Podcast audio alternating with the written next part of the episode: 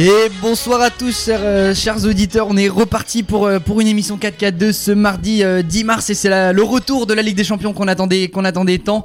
Et ça sera justement le, le sujet principal de cette soirée. On va commenter euh, les deux rencontres euh, qui ont lieu. D'abord, euh, je vais faire la présentation de, de nos trois chroniqueurs. Ils sont trois, il n'y a pas de filles ce soir. Milan euh, qui ouvre euh, tout juste son plat. Ça va, Milan? Bonjour à tous. Milan, il va suivre avec nous euh, Tottenham-Leipzig du coup. Exactement. Je vais plutôt- Leipzig Tottenham. Leipzig Tottenham, ouais, il faut pas, faut pas se tromper, c'est c'est bien le, le match retour avec l'avantage euh, aux Allemands. Vivien, ça va Vivien? Salut Louis, bonjour à tous. Vivien va pouvoir euh, débattre avec, euh, autour de la table avec les multiples questions que qu'on a préparées et continue aussi de, suivre euh, ces matchs. Et enfin, Maël au bout de la table qui va nous faire vivre le match entre Valence et l'Atalanta Bergame. Maël. Bonsoir à tous, donc c'est parti très fort, l'Atalanta a mis tout de suite la pression sur Valence. Après un- une mauvaise relance de Silicen qui l'envoie directement en touche, sur ce renvoi il y a Lisic qui fait des passements de jambes crochets dans la surface de Valence. Diakabi le déstabilise et là l'arbitre siffle le penalty à la première minute du match. Euh, penalty transformé par euh, Ilicic et euh, l'Atalanta mène déjà 1-0 sur la pelouse de Valence. Ça semble très compliqué. Ouais, pour ça va sembler, ouais, ça va être très très compliqué pour les pour les Espagnols. Là, il y a Valou qui fait le zouave un peu dans, dans la régie. Ça va Valou? Bah oui, de champion Ouais, ouais, ouais. Voilà. Bon, je vais juste te demander, Valou, quand tu essaies de pas trop bouger quand les gens parlent, parce qu'on croit vraiment que c'est, fait, tu fais des signes pour interrompre la, la parole, mais voilà, pour que ça soit clair et que ça soit facile à débattre. Et du coup, enfin, euh, il y aura la deuxième mi-temps aussi, j'ai mis euh, entre Eibar et la Real Sociedad. Euh, bon, c'est la Real Sociedad qui, qui est dans les premiers du championnat espagnol, donc je me, donc je me suis dit, ça serait quand même intéressant de suivre, de suivre ce match, étant donné qu'il menait 1-0 à la mi-temps. Du coup, on suivra aussi la soirée avec des questions débat, comme je disais. Il y en aura des questions un peu sur, sur les 5 plus grands championnats. On fera un tour d'Europe euh, par, par l'occasion en parlant des résultats du week-end. Et on finira par le traditionnel quiz à la fin euh, des rencontres de Ligue des Champions. Alors, euh, comment ça se tourne là-bas euh, à Leipzig, Milan? Euh, À Tottenham. Non, t'es à Tottenham ou au Je Leipzig suis à Leipzig, je suis en Leipzig, Allemagne. Donc euh, voilà, un début de match euh, assez calme. Donc on a vu une petite situation euh, pour. euh, tu- fais bien de mettre euh, le bruit Valou parce que mon match n'est pas à huis clos contrairement à celui de Maël. Donc voilà, une belle ambiance ici. Effectivement. euh, à Leipzig. Donc voilà, une petite situation pour, euh, pour les Allemands qui n'a rien donné. Donc est-ce que tu veux les compositions de l'équipe Oui, volontiers. Donc alors euh, pour les Allemands, le Hongrois Gulacsi euh, gardera euh, les cages. Une défense euh, à 3 avec euh, le Français Upamecano entouré de, euh, entouré de Alstenberg et de Klostermann. Une doublette euh, Sablitzer euh, Leimer euh, dans l'axe, Angelino côté gauche et Mukiele côté droit qui euh, tâcheront de servir euh, les trois attaquants que sont Werner, Schick et le français Nkunku. Dans le, système adopté donc euh, par José Mourinho, un 4-2-3-1 donc avec Yoris dans les buts, Aurier et Cessignon dans les couloirs. Une surprise en défense centrale avec la titularisation de Taganga. Et une, première, une première frappe cadée, donc ici, avec cette frappe de Timo Werner. Oh, c'est l'ouverture du score C'est l'ouverture du score du Reisenball Leipzig par le capitaine par le capitaine Sabitzer, une frappe contrée de Timo, Werner par Adel Ferrer. Ça revient sur Sabitzer qui, qui tente sa chance en première intention. Et donc voilà, il vient tromper euh, Hugo Lloris sur sa gauche qui effleure le ballon. Mais voilà, ça rentre dans le petit filet droit du portier français. Donc voilà, on revoit avec une frappe contrée par Adel Ferrer. Timo Werner qui décale son, son capitaine, qui en première intention vient vient tromper donc Hugo Lloris. Cela fait 1-0 pour les Allemands et donc euh, Tottenham, euh, si euh, ils veulent euh, aller en quart de finale, devra inscrire 3 buts avec ce but, Non, non. deux buts, excusez-moi. Non, non, seulement avec, deux. deux buts. Avec la Donc extérieure. la- ça va, c'est très compliqué. Ça va être très compliqué pour les Londoniens. Voilà, avec cette prise de l'avantage très tôt dans ce match. Donc voilà, 1-0 pour, euh, pour les Allemands. Et euh, ça part sur les chapeaux de roue. Ouais, habituellement, pourtant, c'est, on voit sur, aux images là, Lloris qui est le sauveur des, des Londoniens, mais là, il est, il est pas parvenu justement. Il a, il a effleuré ce ballon, mais c'était pas assez. Et du coup, peut-être les, Tot- euh, les, un les Tottenhamiens, euh, non, c'est pas les Tottenhamiens, mais les. Londoniens vont pouvoir peut-être euh, rééditer euh, la remontée de, de l'année Ouais. dernière. Ça, ça serait beau peut-être. ressemble un peu au but d'Eder avec le Portugal où il effleure le ballon, mais ça ne suffit pas. Oui, ça doit, ça doit peut-être lui rappeler des souvenirs. Oh, oh, merde. Et mais je vais me tourner vers toi euh, maintenant, Maël, à, à Valence. Quelles sont les compositions des deux équipes, s'il te plaît Alors, euh, Célades a dû faire des choix pour euh, l'équipe de Valence avec euh, l'hécatombe de défenseurs euh, centrales euh, tous blessés. Centraux. Donc, centraux, euh, merci Vivien. Donc Gabriel Paulista, Garay et Mangala sont absents pour ce match. Donc il a dû aligner Diakabi et Coquelin qui a dû redescendre d'un cran. Donc euh, ça c'est l'axe. Euh, sinon Silisen euh, fait son retour dans les cages, il n'était pas là au match aller. Euh, sinon on a du classique, Gaïa à gauche, Daniel Vass à droite, Kondogbia Parero dans l'axe au milieu de terrain, Solaire en milieu de terrain à gauche, Torres à droite. Et on a une attaque qui est différente du match aller avec euh, Rodrigo et Gamero. Rodrigo qui a euh, décoché une frappe euh, des 20 mètres à la huitième minute. Euh, le gardien de l'Atalanta, euh, Sportiello, qui ne joue que son troisième match cette saison, a dû s'employer. Euh, du côté de l'Atalanta, on a du classique, donc euh, 3-4-3, le système euh, euh, préférentiel de l'Atalanta. Donc euh, dans l'axe, on a trois défenseurs, donc Caldara axe central, euh, Palomino axe gauche et euh, Jim City axe droite. Euh, au milieu de terrain, on a De Roon et euh, Freuler. En piston, on a Gossen à gauche et Adebauer, à, Atta Bauer, pardon, à droite. Et en attaque, on a Pas, Pasalic en numéro 10 qui va se promener entre les lignes de Valence et Papou Gomez en attaque avec Ilicic. Donc voilà, au bout de 10 minutes de jeu, il y a toujours 1 à 0 euh, pour les Italiens à Valence. On va tout de suite pouvoir euh, commencer avec euh, nos questions débat et forcément, qui dit question débat dit un petit peu de tour d'Europe à chaque fois, à chaque pays dans lequel on va s'arrêter. On va commencer par la France, donc ça va être le jingle de la France, Valou.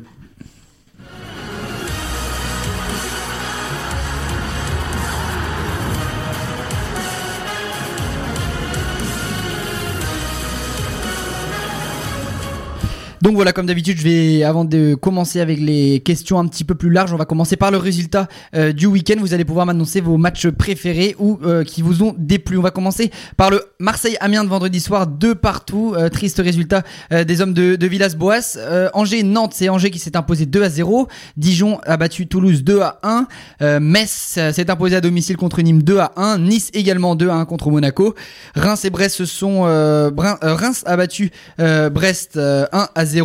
Saint-Etienne face à Bordeaux, ça s'est terminé sur le score de 1 partout également. Rennes a fait une très belle opération en, allant s'imposer à domicile quand même 5 à 0, un score assez lourd euh, pour les hommes de Derzakarian. Lille s'est imposé face à Lyon 1 à 0.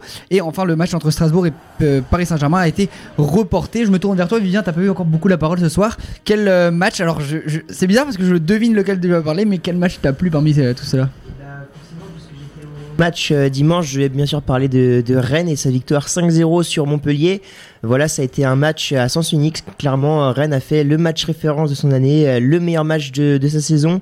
Euh, offensivement comme défensivement, euh, il n'y a pas eu de débat. Rennes a dominé de la tête des épaules la rencontre.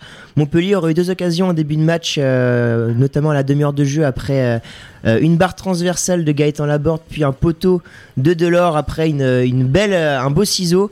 Mais c'est Rennes qui aura bien dominé la rencontre et notamment ouvert le score dès la huitième minute sur un but magnifique de Fetou Mawassa. Euh, il faut dire qu'en fait ce match s'est joué euh, dès le départ puisque euh, la composition d'équipe de Stéphane a complètement été euh, refaite pour euh, justement contrer le 3-5-2 de Montpellier qui avait une grosse densité au milieu de terrain. Donc euh, Stéphane est passé du 4-4-2 au 4-3-3 et c'est ce qui a fait la différence puisque Montpellier a été incapable de réagir face à ça. Et on a eu le droit vraiment à un super match. Tous les joueurs rennais ont, ont été excellents, à commencer par les latéraux Mawassa Traoré qui ont, qui ont amené beaucoup de dangers devant et qui sont sont pas mal réaxés à l'image du premier but de Mawassa qui envoie un pétard de 25 mètres euh, du pied droit. Et puis on a également eu euh, des milieux de terrain excellents Kamavinga euh, Nzonzi qui est en train de un duo qui est en train de se révéler comme euh, un des meilleurs de Ligue 1 Euh, on a aussi eu le match référence de Flavien Tech qui a fait son meilleur match avec le Stade Rennais, auteur d'un but et d'une passe décisive. Euh, Unou, auteur de son doublé également. Et puis voilà, globalement, euh, tous les joueurs ont apporté leur édifice à cette victoire.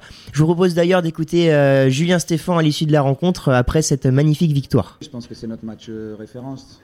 Ça être notre match le plus abouti depuis le début de saison, en effet.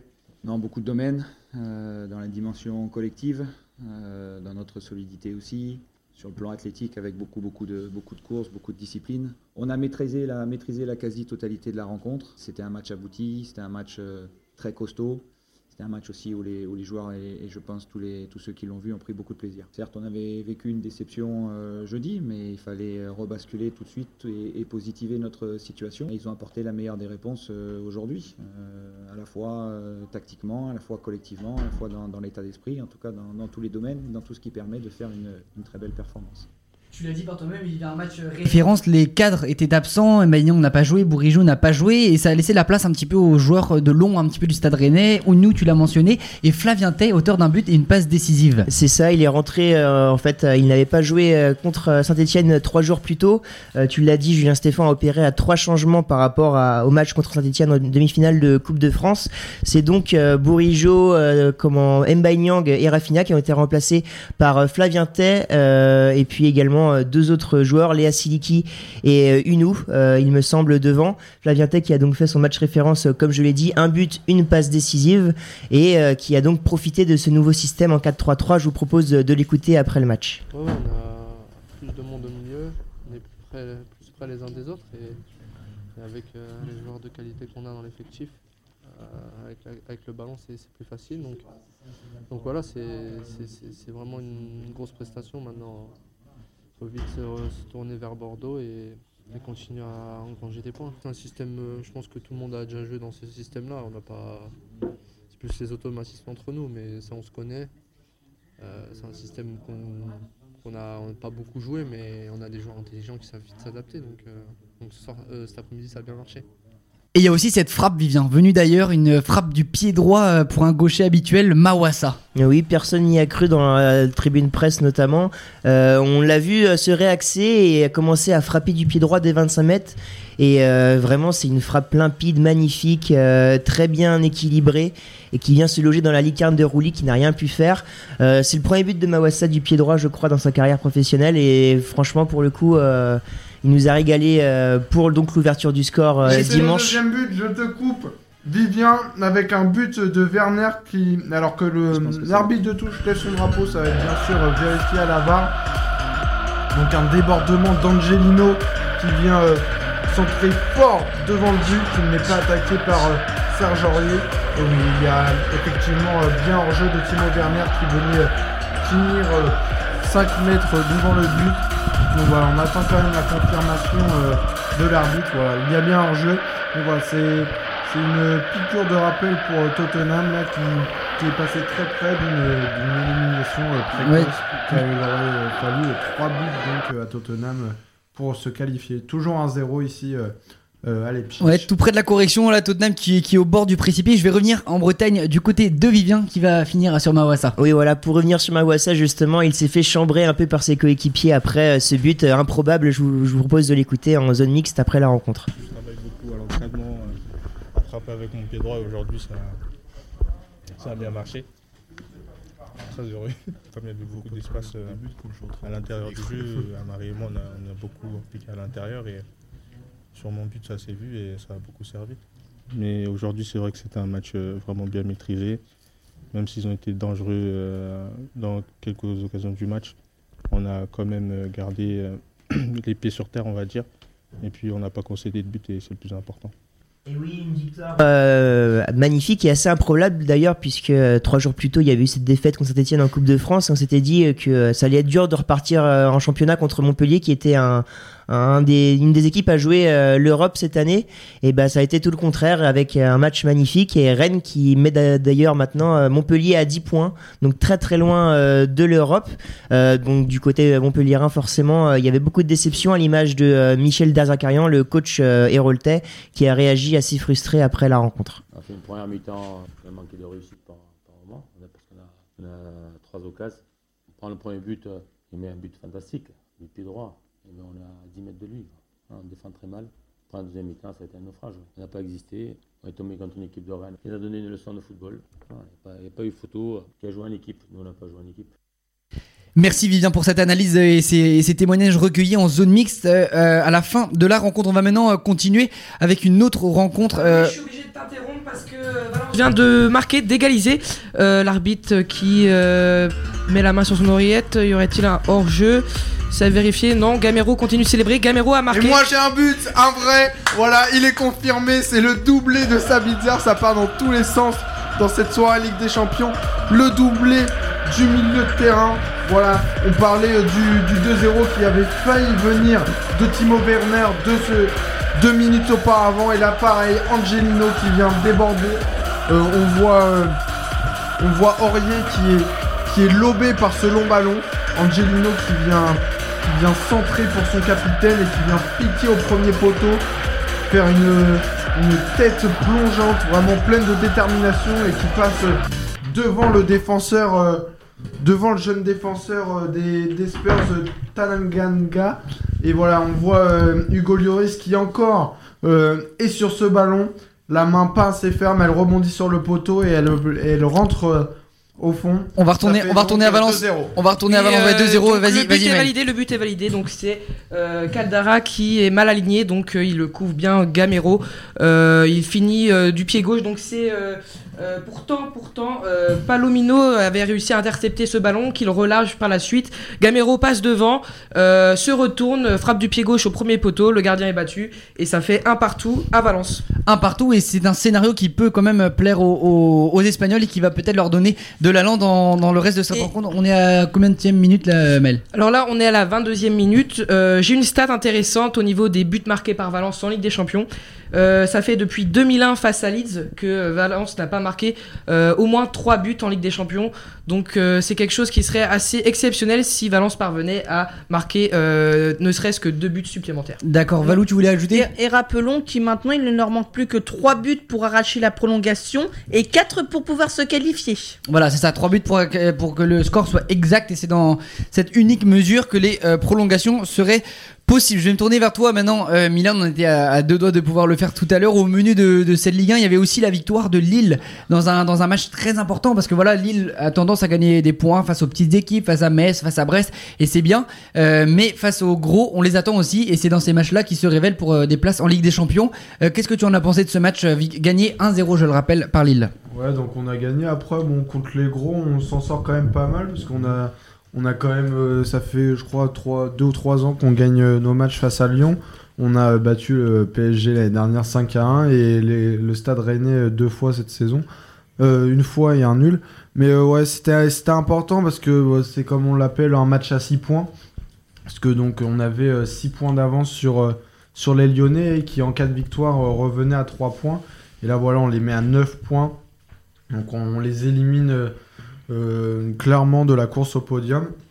Et euh, voilà, une victoire 1-0 qui a été compliquée, mais qui s'est surtout acquise en première période où on a vraiment développé beaucoup de jeux, avec un gros impact euh, au milieu, avec notamment Renato Sanchez qui a été euh, très intéressant et qui a rayonné sur cette combinaison euh, sur corner euh, devant une défense euh, apathique euh, de l'OL. Mais voilà, on n'a pas reconnu euh, le l'OL euh, de, de la Juve euh, euh, et euh, de Saint-Etienne avec un Guimarães euh, en difficulté qui a vraiment pas eu l'impact qu'il avait eu dans les matchs précédents. Voilà, ça a été vraiment un très beau match en, en première mi-temps et c'est retombé voilà en, deuxième mi-temps, mais il n'y a pas eu de grosses actions. Je crois qu'il y a eu un seul tir cadré des, des Lyonnais qui a eu lieu à la 14e minute. Donc voilà, pour Autant dire, que le- c'est très pauvre hein, pour un match de cette qualité avec deux équipes de qualité. Donc euh, c'est c'est un grand pas fait pour euh, au moins les quatre premières places parce qu'ils mettent le cinquième du coup qui est Reims, euh, je crois, à Qu- 8 41, points. 41 points, euh, voilà, c'est ça, 8 Voilà. points, parce que les Lillois sont à 49 points. Et donc euh, ça nous permet de rester aussi au contact de Rennes qui, qui aura des, des matchs euh, importants avec un déplacement euh, à Bordeaux. non Euh, oui, à Bordeaux le prochain match, mais oui, globalement, euh, même Lille, euh, les... A- j'ai regardé un peu les calendriers et c'est vrai que les, deux équipes ont calendriers plus ou moins les mêmes, euh, les mêmes, euh, les mêmes calendriers. Ouais. ouais. Donc ça sera euh, vraiment le meilleur, ça sera une course contre la montre, il reste Monaco une dizaine de journées. Ouais, les Monégasques qui se sont euh, inclinés euh, dans le derby de, le- de la Côte d'Azur, là, ils menaient 1-0 pourtant, euh, les, les Monégasques, et avant de se faire rattraper et justement battre à la dernière action, euh, sur la dernière occasion des, des Niçois, euh, le doublé euh, de Casper Dolberg. Valou, tu veux réagir? Non, moi j'ai vu le dernier but de Kasper Dolberg, le deuxième en fait qui marque, mais il est magnifique, il met extérieur du pied quasiment en extension. euh, il Ouais. est- Ce but est magnifique, il est pas hors jeu, surtout il est pas hors jeu. euh, il est très difficile.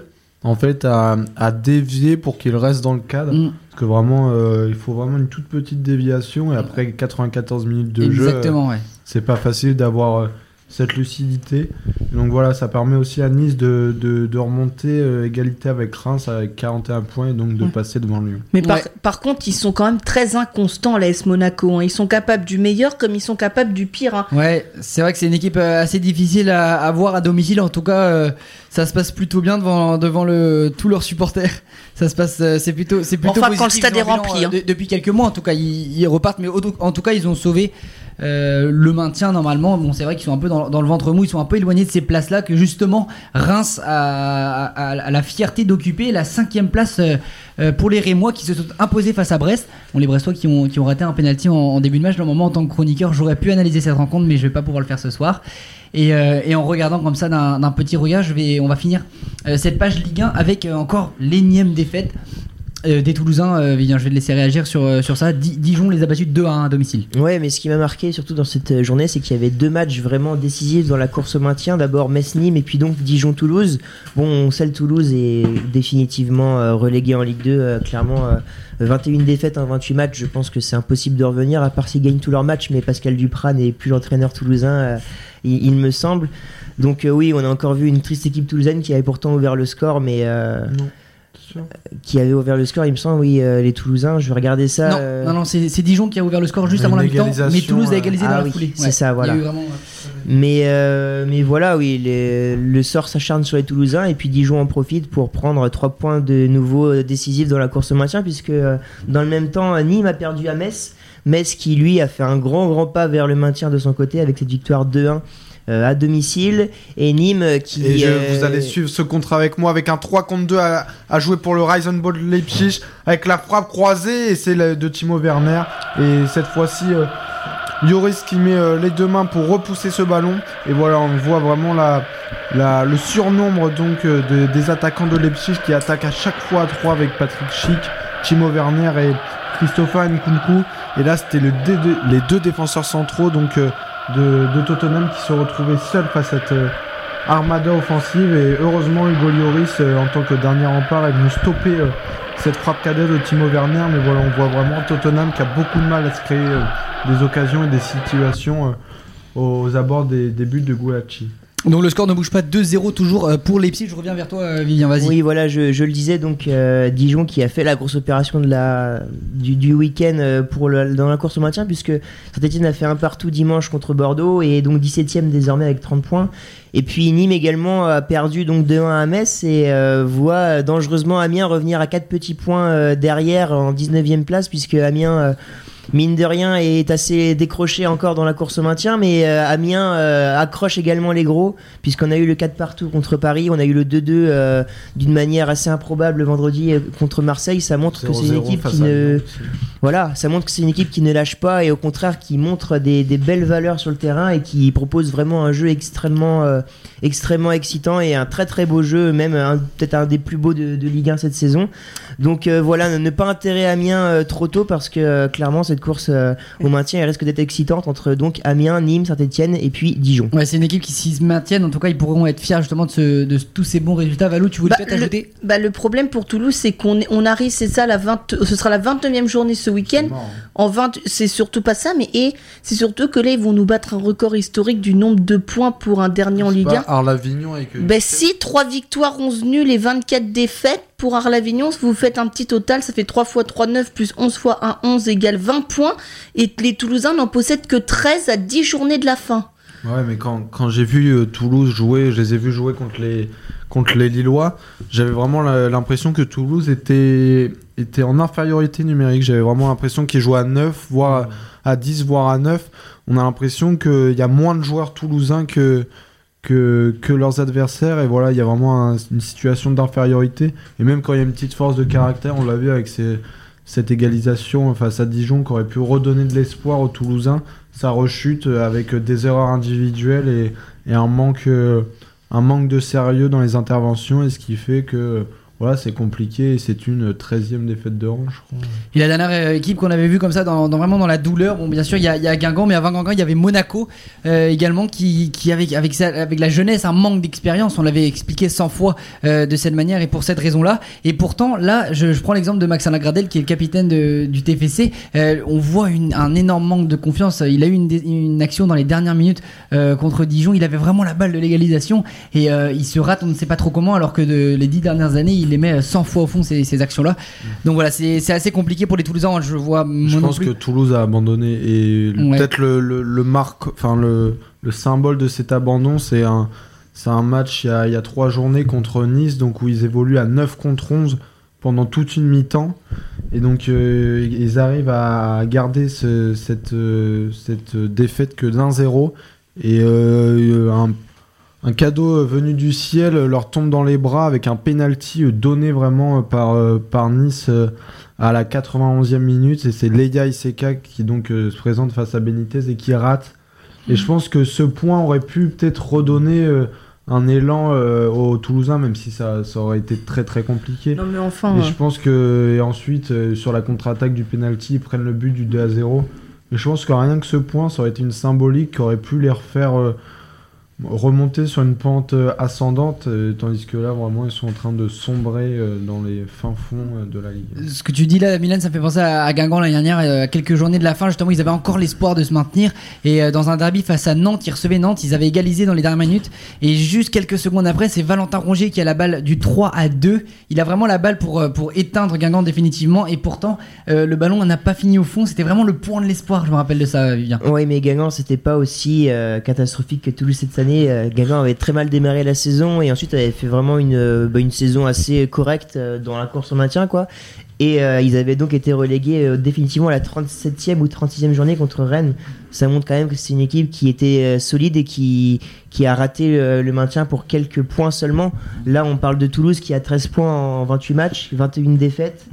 Très, Euh, très ça n'a rien à voir, c'est la pire attaque, pire défense de Ligue 1. Enfin là, il n'y a pas de débat, cette équipe est clairement en dessous euh, du niveau général et donc voilà, elle mérite de descendre.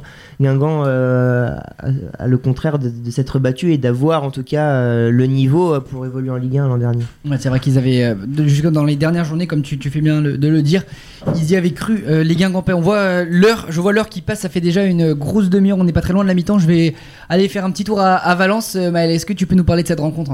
Oui, donc euh, Valence qui euh, a le ballon, donc euh, ils ont des situations, Euh, pas de, grosses occasions par contre, euh, si ce n'est euh, leur but finalement.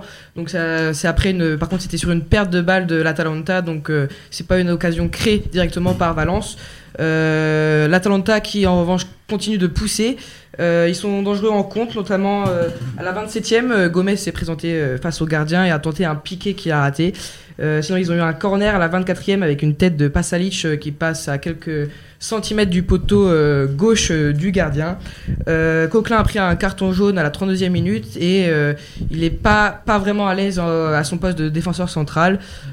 Sinon, au niveau de la possession, c'est à peu près égal. Valence a, a le ballon et se crée quelques situations, mais l'Atalanta continue de pousser.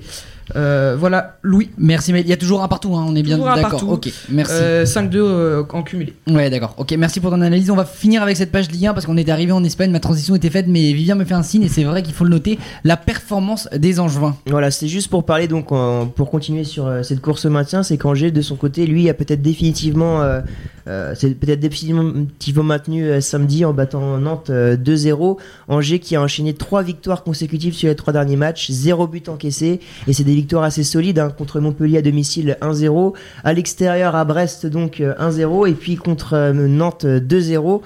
Voilà, Angers qui, on le sait, vit pourtant euh, des, une période assez compliquée et assez trouble, puisque euh, justement, on le sait, Saïd Chaban, euh, le président, est donc euh, euh, en pleine affaire d'agression sexuelle. En tout cas, euh, il y a une enquête qui est en cours, et puis dans le même temps, justement, euh, le, club est en train complètement de, de, de, changer, puisque euh, c'est un président délégué qui s'appelle Fabrice Favetto-Bon, qui a donc été pris pour être euh, donc président adjoint pendant que cette affaire se déroule à Angers pour remplacer Saïd Chaban. Voilà, c'est un ancien directeur, manager général du MUC 72 à l'époque, lorsque Le Mans évoluait en Ligue 1 euh, au début des années 2000. Donc il le remplacera jusqu'à la fin de la saison pour l'instant, en attendant que justement euh, cette affaire euh, continue. Et puis dans le même temps, aujourd'hui, on a appris de la part euh, de nos confrères du Courrier de l'Ouest que euh, euh, Olivier Piqueux, euh, le euh, directeur sportif depuis maintenant euh, 9 ans au SCO d'Angers, euh, a donc été euh, mis à pied euh, par le club et par donc euh, Saïd Chaban. Donc voilà, ça montre que ce club euh, a de beaux résultats actuellement sportivement, mais euh, est en pleine eau trouble euh, en interne. Pour rappel, ça faisait depuis 2011 qu'on connaissait le trio Chaban, Piqueux, Stéphane Moulin à la tête du club, et donc on a déjà deux des trois têtes qui sont actuellement donc Ouais. en danger. Donc voilà. Ouais, ça, grouille en interne à, à Angers, mais bon, heureusement, c'est pas la crise comme à Toulouse au niveau des, des résultats sportifs. On va maintenant prendre l'avion pour Madrid et on va atterrir en Espagne. Espagnol, la Valou.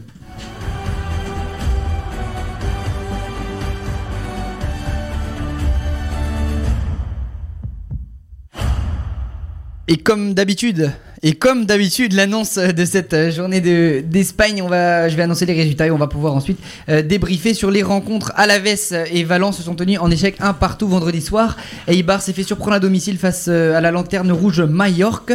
Atlético Séville, euh, les deux, euh, les deux costauds euh, espagnols euh, se sont tenus en échec deux partout. Le Barça s'est imposé de justesse, on va y revenir, face à la Real Sociedad 1 à 0 sur un but de Messi à la 10 minutes du terme.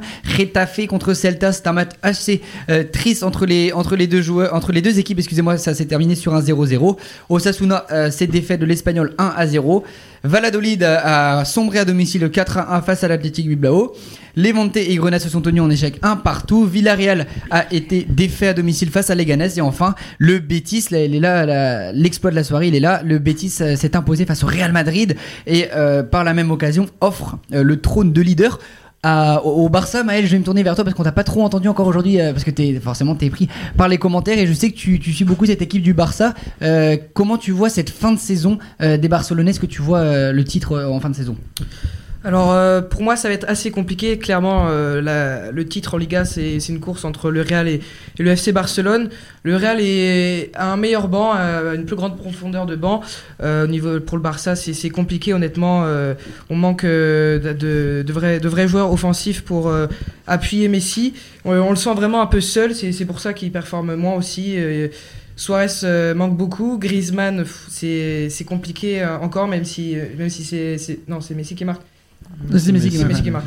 Mais euh, ouais, c'est, un pauvre Barça qu'on voit en ce moment. Euh, après, euh, faut pas prendre, euh, faut pas penser que le Real c'est, fini pour eux. Ils sont tombés sur un très bon Betis. Betis, c'est une- vraiment une belle équipe, même si ils sont, euh, ils sont mal engagés en Liga.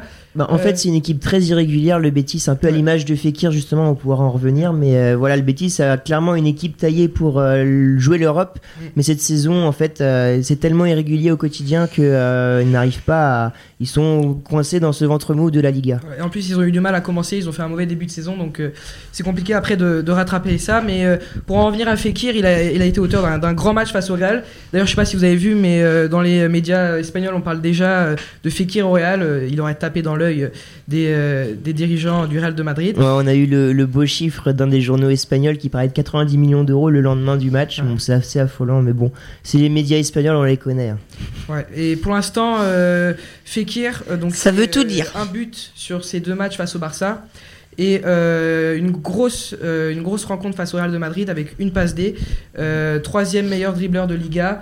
euh, donc derrière Messi et le deuxième, je ne sais plus. Mais euh, est-ce qu'on, est-ce que selon vous, on peut Anguissa pas. Hein C'est pas Zambo Anguissa, le deuxième meilleur Non, il est cinquième. Il est cinquième. C'est, Ouais. c'est mis à Même jour là. il me semblait À mon temps, euh, il, qu'il était, il était deuxième, ouais. qu'il était assez haut dans ce classement. Mais il reste cinquième. Et ça, c'est. Zombo Guissa, il est très fort aussi euh, à, à Villarreal. Ben Arfa, peut-être Ben Arfa, bon, il a fait peu de 15 matchs minutes. Tiens d'ailleurs, il fait quoi Il fait euh, quoi Ben Arfa en Il a joué un Liga petit peu quand même euh, cette journée-là. Mais est-ce que pour vous, euh, Fekir, c'est, on peut parler d'une réussite euh, au Betis euh, Au début de saison, on parlait, euh, on se demandait si c'était un choix euh, judicieux d'aller euh, d'aller euh, en Espagne chez le Betis. Ouais. Ouais, bonne question, Maël, vas-y, Vivien, tu faisais oui de la tête. Bah, à l'image Non, bah, du Betis, pour moi, Nabil Fekir est venu au Betis Séville pour jouer l'Europe et il est beaucoup trop irrégulier dans ses performances. Alors, euh, comme dimanche, lorsqu'il est à son meilleur niveau, oui, il a un niveau exceptionnel et, Et voilà, on retrouve le Nabil Fekir de Lyon, mais euh, il a tellement été irrégulier cette saison, je pense qu'il s'est mal acclimaté au départ. euh, euh, bah voilà, euh, euh, au climat de Séville. Et donc euh, ces irrégularités font que pour l'instant ce n'est pas une saison euh, assez bonne, c'est une saison terne on va dire pour Nabil Fekir, mais s'il termine bien la- l'année, euh, il y a moyen qu'il ait de, de belles offres en fin de saison. Valentin? Euh, bah moi, je... bah, effectivement, je, je rejoins Vivien sur le fait qu'effectivement, Fekir peut-être est trop irrégulier, mais ça reste quand même un, un excellent joueur hein, qui, enfin, qui, euh, qui, qui, qui va de l'avant. Il a même failli obtenir un penalty sur, je crois, c'est le premier but, me semble-t-il, ou le deuxième du bêtise d'ailleurs. Euh, on, on le voit, il tombe par terre, l'action continue, ça marque. L'autre, il, il- C'est. Nabil Fekir réclame la faute, monsieur l'arbitre, et il voit pas que son copain a marqué, puis il se dirige tout de suite. Ça, c'est très, très drôle comme image. Ouais, ouais. On Mais- voit l'en- l'envie forcément euh, des joueurs de marquer et justement avec euh, avec ces bons joueurs, avec ces belles petites équipes aussi, il y a des places à jouer. Outre le titre, il y a les places, les outsiders en Ligue des Champions, les outsiders en Ligue Rétafé. Europa. Justement, c'est la question qui va qui va suivre. Quels outsiders, quelle quelle équipe Vivien Je vais me tourner vers toi d'abord. Et pourquoi tu quelle équipe tu verrais en troisième place dans ce championnat espagnol? Je pense que le FC Séville a euh, en tout cas l'expérience des clubs euh, de ce rang pour, euh, pour prétendre être favori pour attraper cette troisième place. On sait que derrière il y a la Real Sociedad qui mène d'ailleurs 2-0 actuellement contre Eibar, qui est en bonne position avec une équipe jeune, talentueuse et assez flamboyante. Je pense notamment à des joueurs comme euh, Oyar Zabalaga. euh, voilà. peux nous le Oyarzabal. euh, Oyarzabal. Voilà. Oyar Zabal. Il a fait un mélange avec Kepa. Euh, je vous Arrizabalaga. interromps, je Ah interromps. Il y a un penalty de sifflet euh, à Valence. C'est Diakabi qui touche le ballon de la main. C'est vraiment très très léger. C'est euh, à l'entrée Il de fait exprès Diakabi d'ouvrir des pénaux ou... Je sais pas s'il fait exprès, mais en tout cas c'est le Vidéo ou pas vidéo. C'est c'est vraiment euh, triste pour lui, l'ancien Lyonnais pardon. Et il a la tête basse là, donc euh, ouais, S'il marque, du jaune. coup, faudrait 5 buts Non, en mais plus ouais, euh, de. Bah c'est ça, ça veut dire que s'il marque son penalty, il ne peut plus y avoir de prolongation dans ce match, puisque euh, le, sco- enfin, le score qui devait être de 4-1 pour une prolongation sera dépassé. Donc maintenant, ce seront les buts à l'extérieur qui vont compter. Et ben maintenant on va offrir la parole à, à Maël pour qu'il puisse nous commenter cette Oui, action. donc euh, ça va être difficile. En plus, c'est juste avant euh, la mi-temps. Là, on est à la 42e minute. Euh, donc c'est euh, Ilicic qui le tire. Donc euh, Silicen se, se prépare. L'arbitre lui a bien dit de rester sur sa ligne au moment euh, où euh, Ilicic va s'élancer. Euh, il se place. Donc Ilicic qui a marqué son deuxième but en Ligue des Champions tout à l'heure en inscrivant son premier penalty à la troisième minute. Il s'élance, il frappe et c'est contre-pied parfait à droite euh, du gardien Silicen. Euh, L'Atalanta gagne euh, 2-1. Euh, Maël, avec un peu plus d'enthousiasme, s'il te plaît. Il y a le la fantôme d'Evan qui traîne. L'enthousiasme, euh, oui. Et Van Leeuwen sort de ce corps. Non mais ça confirme Valence en Ligue des Champions n'y arrive pas sur ses dernières rencontres. Euh, je rappelle que sur les 9 derniers matchs à élimination directe, c'est 5 nuls et 4 défaites pour Valence qui n'a gagné aucun du coup de ces 9 derniers matchs à élimination directe. Merci Maël et tu vois sur ça il va rester une petite minute avant, avant la pause et on va pouvoir la faire cette pause parce que finalement euh, à part les deux journées de Ligue des Champions de demain là où il y aura énormément de suspense et ce jusqu'à dans les dernières secondes euh, là ce soir il y avait quand même assez, assez peu de suspense et bon le suspense il était peut-être entre Leipzig et Tottenham mais très très vite Ouais. le vent a tourné euh, contraire euh, aux Si- hommes le de suspense Mourinho aurait été possible si, si Lo Celso aurait ah, réussi. si, Avait. s'il aurait Avait. S'il avait. J'avais pas vu s'il aurait.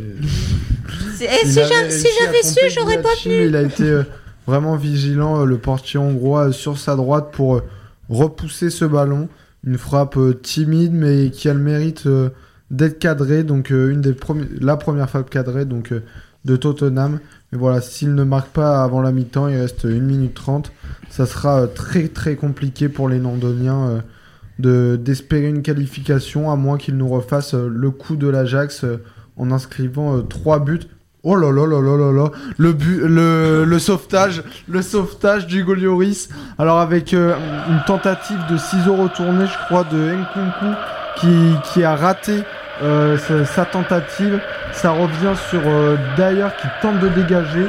Ça rebondit sur Chic et le ballon euh, s'en allait rouler dans le petit filet du Golioris qui vient euh, d'une manchette euh, euh, virer ce ballon de- du, petit, du petit filet euh, londonien. Et ça aurait été vraiment un bugaille. Alors qu'une minute de temps additionnel est, annoncée avec peut-être une dernière cartouche avec ce coup franc sur la gauche pour euh, Tottenham. Voilà, tu vois, je vais pouvoir euh, juste pendant cette minute annoncer le programme de la, de la seconde période et enfin tu pourras conclure Milan pour dire que c'est la mi-temps et pour qu'on puisse aller en pause et du coup bah, on a été plutôt efficace parce qu'on n'a pas euh, on a laissé un peu de, de nourriture pour cette seconde période. On pourra parler de l'Allemagne, de la première ligue ensuite en Angleterre et enfin de la Serie A bien qu'annulée. Euh, J'aurai des questions à vous poser et on finira par le traditionnel quiz et bien sûr on suivra Et la deuxième Le euh, quiz. période quiz aussi Alors, à attention. Valence. Euh, avec euh, avec Vivien cette fois avec Vivien on changera de, de commentateur voilà Et euh, je crois qu'on va changer de soucis, comment. euh, Passage de témoin. Euh, Maël devra partir Et, et on, euh, et, et on va non, il changer. reste bien sûr mais il va quitter la Mestalia Stadium Tout va très bien pour moi, je vous rassure, chers auditeurs. C'était on pas trop vite. c'était pas trop- est-ce que Valou tu veux dire quelque chose? Bah, c'était pas trop vide le Mestalia Stadium, euh, notre ami. C'est vrai qu'il n'y avait pas beaucoup d'ambiance, mais euh, on pouvait s'y attendre. avec Moi, moi juste avant la mi-temps, speaker je, voudrais juste vous poser. Je J'ai pas voudrais- entendu euh, le speaker parler beaucoup, euh, honnêtement, Milan, mais c'est vrai que pour revenir au speaker de Valence, euh, de Lens, pardon, Lens, Valence, Ouais. 360, c'était euh, plutôt euh, amusant, oui. c'est bien la mi-temps euh, Milan Alors oui, euh, la mi-temps qui vient d'être sifflée donc ici euh, à Tottenham sur cette faute de Wings qui a récolté donc un carton jaune. Donc voilà, euh, Leipzig qui mène 2 à 0 et donc euh, 3 à 0 sur les scores cumulés. Il faudra 3 buts de Tottenham euh, pour espérer une qualification. Donc voilà, un doublé du capitaine euh, allemand euh, Sabitzer. Merci Milan et Maël tu veux conclure une dernière fois après c'est la pause Après, c'est la pause, donc euh, juste pour signaler qu'il y a 3 minutes de temps additionnel euh, à Valence et que euh, Zapata est rentré à la place de Doron, donc un attaquant qui rentre à la place d'un milieu. C'est pour vous dire euh, la philosophie du coach de la Voilà, c'est toujours assez impressionnant cette, cette philosophie offensive que, que vont garder les, les Italiens, bien que euh, menant au score assez facilement. C'est la mi-temps. Ouais. Valou me fait des signes dans la régie, il va pouvoir lancer le jingle. On se retrouve dans un quart d'heure, les amis. À tout à l'heure, ne bougez pas.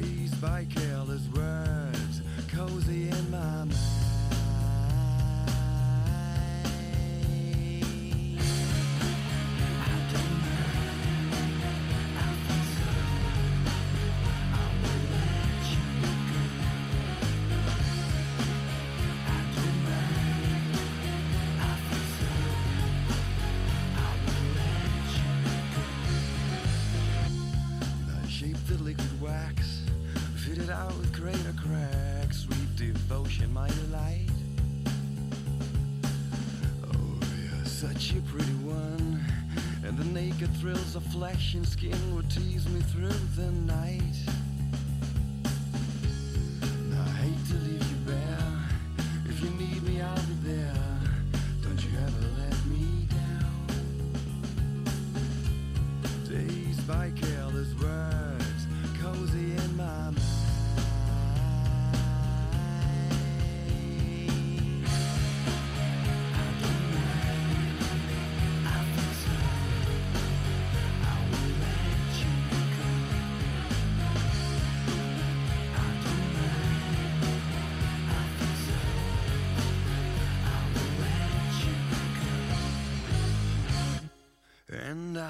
Your face, narcotic mind from lace, Mary Jane. And I called your name like an addicted to cocaine, calls all the stuff you'd rather blame. And I touched your face, narcotic mind from lace, Mary Jane. And I called your name, Michael Kidd.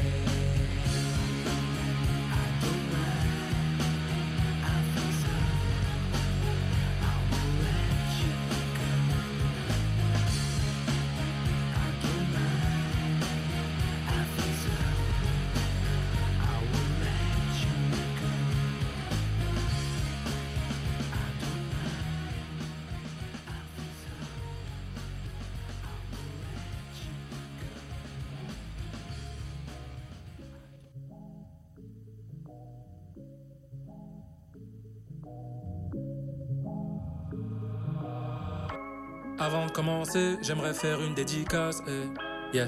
À toutes les meufs que j'ai. Je suis désolé, je vais sûrement en oublier. Wow. T'es prêt? Et y'a Emma, Jade, Louise, Alice, Chloé, Lina, Léa, Rose, Anna, Marwa, Inès, Laura, Myriam, Mia, Aya, Manon, Julia, Lou, Camille, Zoé, Lola, Farah, Lucie, Eva, Nina, Roman, Sarah, Sarah, Sarah, et puis Sarah, plusieurs Sarah, hey, y'a plusieurs Sarah, la mère et la fille. Je suis même resté deux mois avec Stéphanie. Et y'a Samantha que j'ai emmené au McDo. Puis y a Jessica que je confonds avec Mélanie. J'imagine vos têtes quand vous écouterez ce morceau. Y a aussi cette meuf qui roulait en Volvo. Je me rappelle plus de son nom, je crois qu'elle s'appelait Margot. Ou peut-être Audrey, voilà, je sais plus. Puis y a les jumelles que j'ai amenées à l'hôtel. Une d'entre elles était fan du PSG. Pendant qu'elle me, je criais allez l'OM. Je te raconte pas la suite, photo j'ai trop la flemme. Je vais toutes snitch comme 6 9 au tribunal. Et y a Caroline, son frère dormait à l'étage. Puis il nous a surpris et je suis parti en cavale. Il m'a rattrapé, il m'a bien niqué ma race. Y a aussi Charlène, Sophia, Claire et Solange. J'oublie pas Lisa à l'arrière de la Golf 4. Hey. Y a aussi Tess, Lara, Ellie, Corinne. J'oublie pas Maël, Yana, Diane et Kader. Oups. Oups.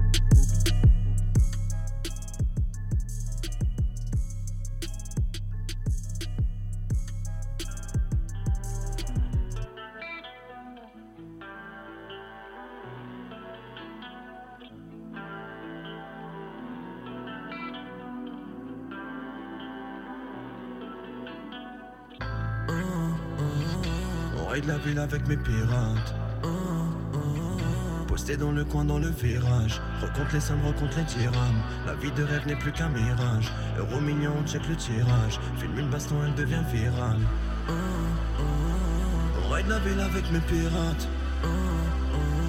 Premier qui meurt, c'est le premier qui rate. Aucun mafiosi, aucun rital. Personne n'est parfait, aucun imam. On engage ton pronostic vital. Garde l'étincelle pour le final. C'est carré, tu connais le process. Pépé les pas te faire crosser. Bonhomme, c'est froid, c'est comme la côte est.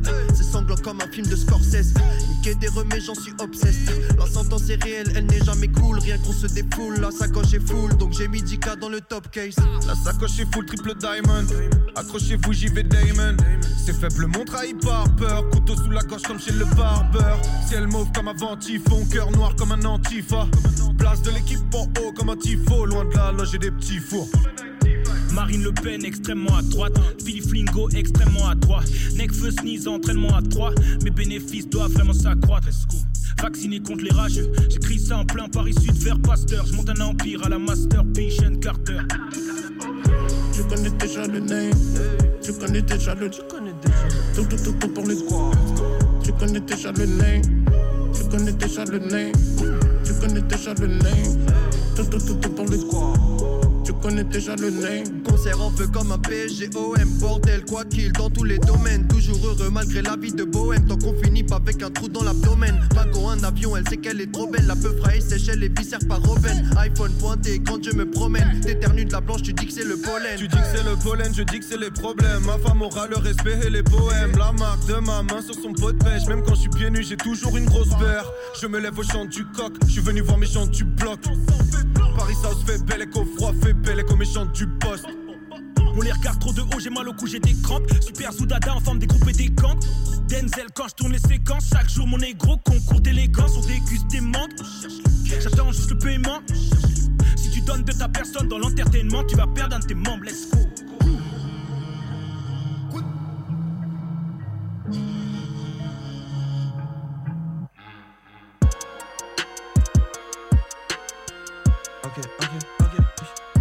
M'a dit faut tous les dead donc je vais les kill. Tu veux un fils merli mais faut que je décline. Bébé veut porter mon nom, elle se fait des fils. Je marque ton crâne, je suis comme une trace indélébile. Les rappeurs français font faute de goût. Je suis à l'ancienne, j'ai flot de fou. Diamant clair comme eau de source. J'ai pas vendu la peau de l'ours. Avant de l'avoir tué, je crache que du feu. Les lunettes quartier sont dans la buée. On t'a jamais calculé. Clip est nul, changer le script. Faut que j'écrive plus quand j'ai le spleen. Je vais dire une chose, faire le contraire. J'ai 24 persos comme dans Split. Ça fait le traître, ça fait le gams. On s'est vengé maintenant que t'as le dems. No offense. Ta go me fait des clins d'œil, on joue pas au Kems. Tout cet argent, je l'ai pas volé. Amour dans le fond, j'ai déjà donné. Combien d'entre eux se sont frottés les mains quand ils ont vu que je me suis désabonné? Pas d'embrouille de mif comme chez Johnny Faire du bif, gros j'ai enchaîné Je suis en forme, je crois que j'ai rajeuni Nouvelle gênée, ils sont gênants Tu veux faire croire que t'es un pionnier Mais si Adra tu vas miauler. J'ai la même rage que Ronaldo quand on donne le trophée à Lionel. J'ai fait le tour en moins d'un quart d'heure c'est Dieu qui nous sauvera. Nouvelle peu c'est pas le barbeur Je reviens tout droit de la Rambla. Ensemble depuis le départ On fait juste des pauses entre Roja Mais on se sépare. S'il y a Heja, on se dépanne. On se dépanne. Paix à l'âme de Népal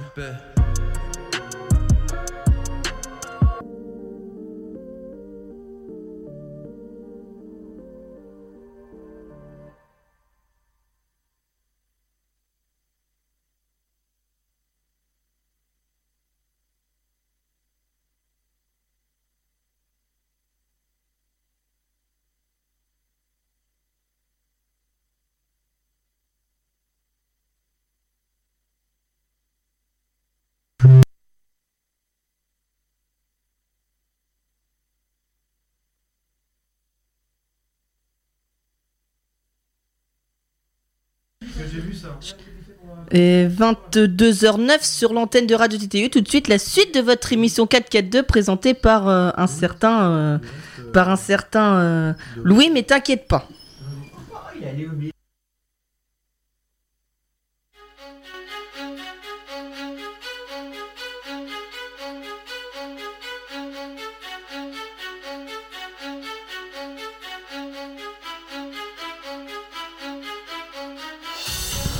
Allez, on reprend cette euh, deuxième mi-temps et on l'a dépassé de, de 10 minutes la reprise, mais c'est pas grave, on va pouvoir euh, récupérer ce, beau temps. Et avant de reprendre euh, sur les différents sujets qu'on avait promis d'aborder, il y a le retour euh, d'un homme qui a passé aujourd'hui son, son permis de conduire et qui avait toutes les raisons du monde d'être absent. Evan Livney, euh, tu es revenu, ça va Evan? Ça va très bien, merci, merci de m'accueillir dans cette deuxième mi-temps. C'est un champion Sevan, donc euh, il avait tout à fait sa place autour de la table. Exactement, il avait sa place et il va pouvoir euh, apporter sa, sa fine analyse aux différentes euh, questions euh, et aux différents débats de la soirée. On va on- pour te faire pour t'expliquer et expliquer aux auditeurs qu'il était absent en cette première mi-temps. On a déjà parlé de la France et on a déjà parlé de l'Espagne et on a parlé on, on a parlé d'un Mbappé, on a parlé euh, de des matchs à huis clos, on a parlé du Real et du Barça.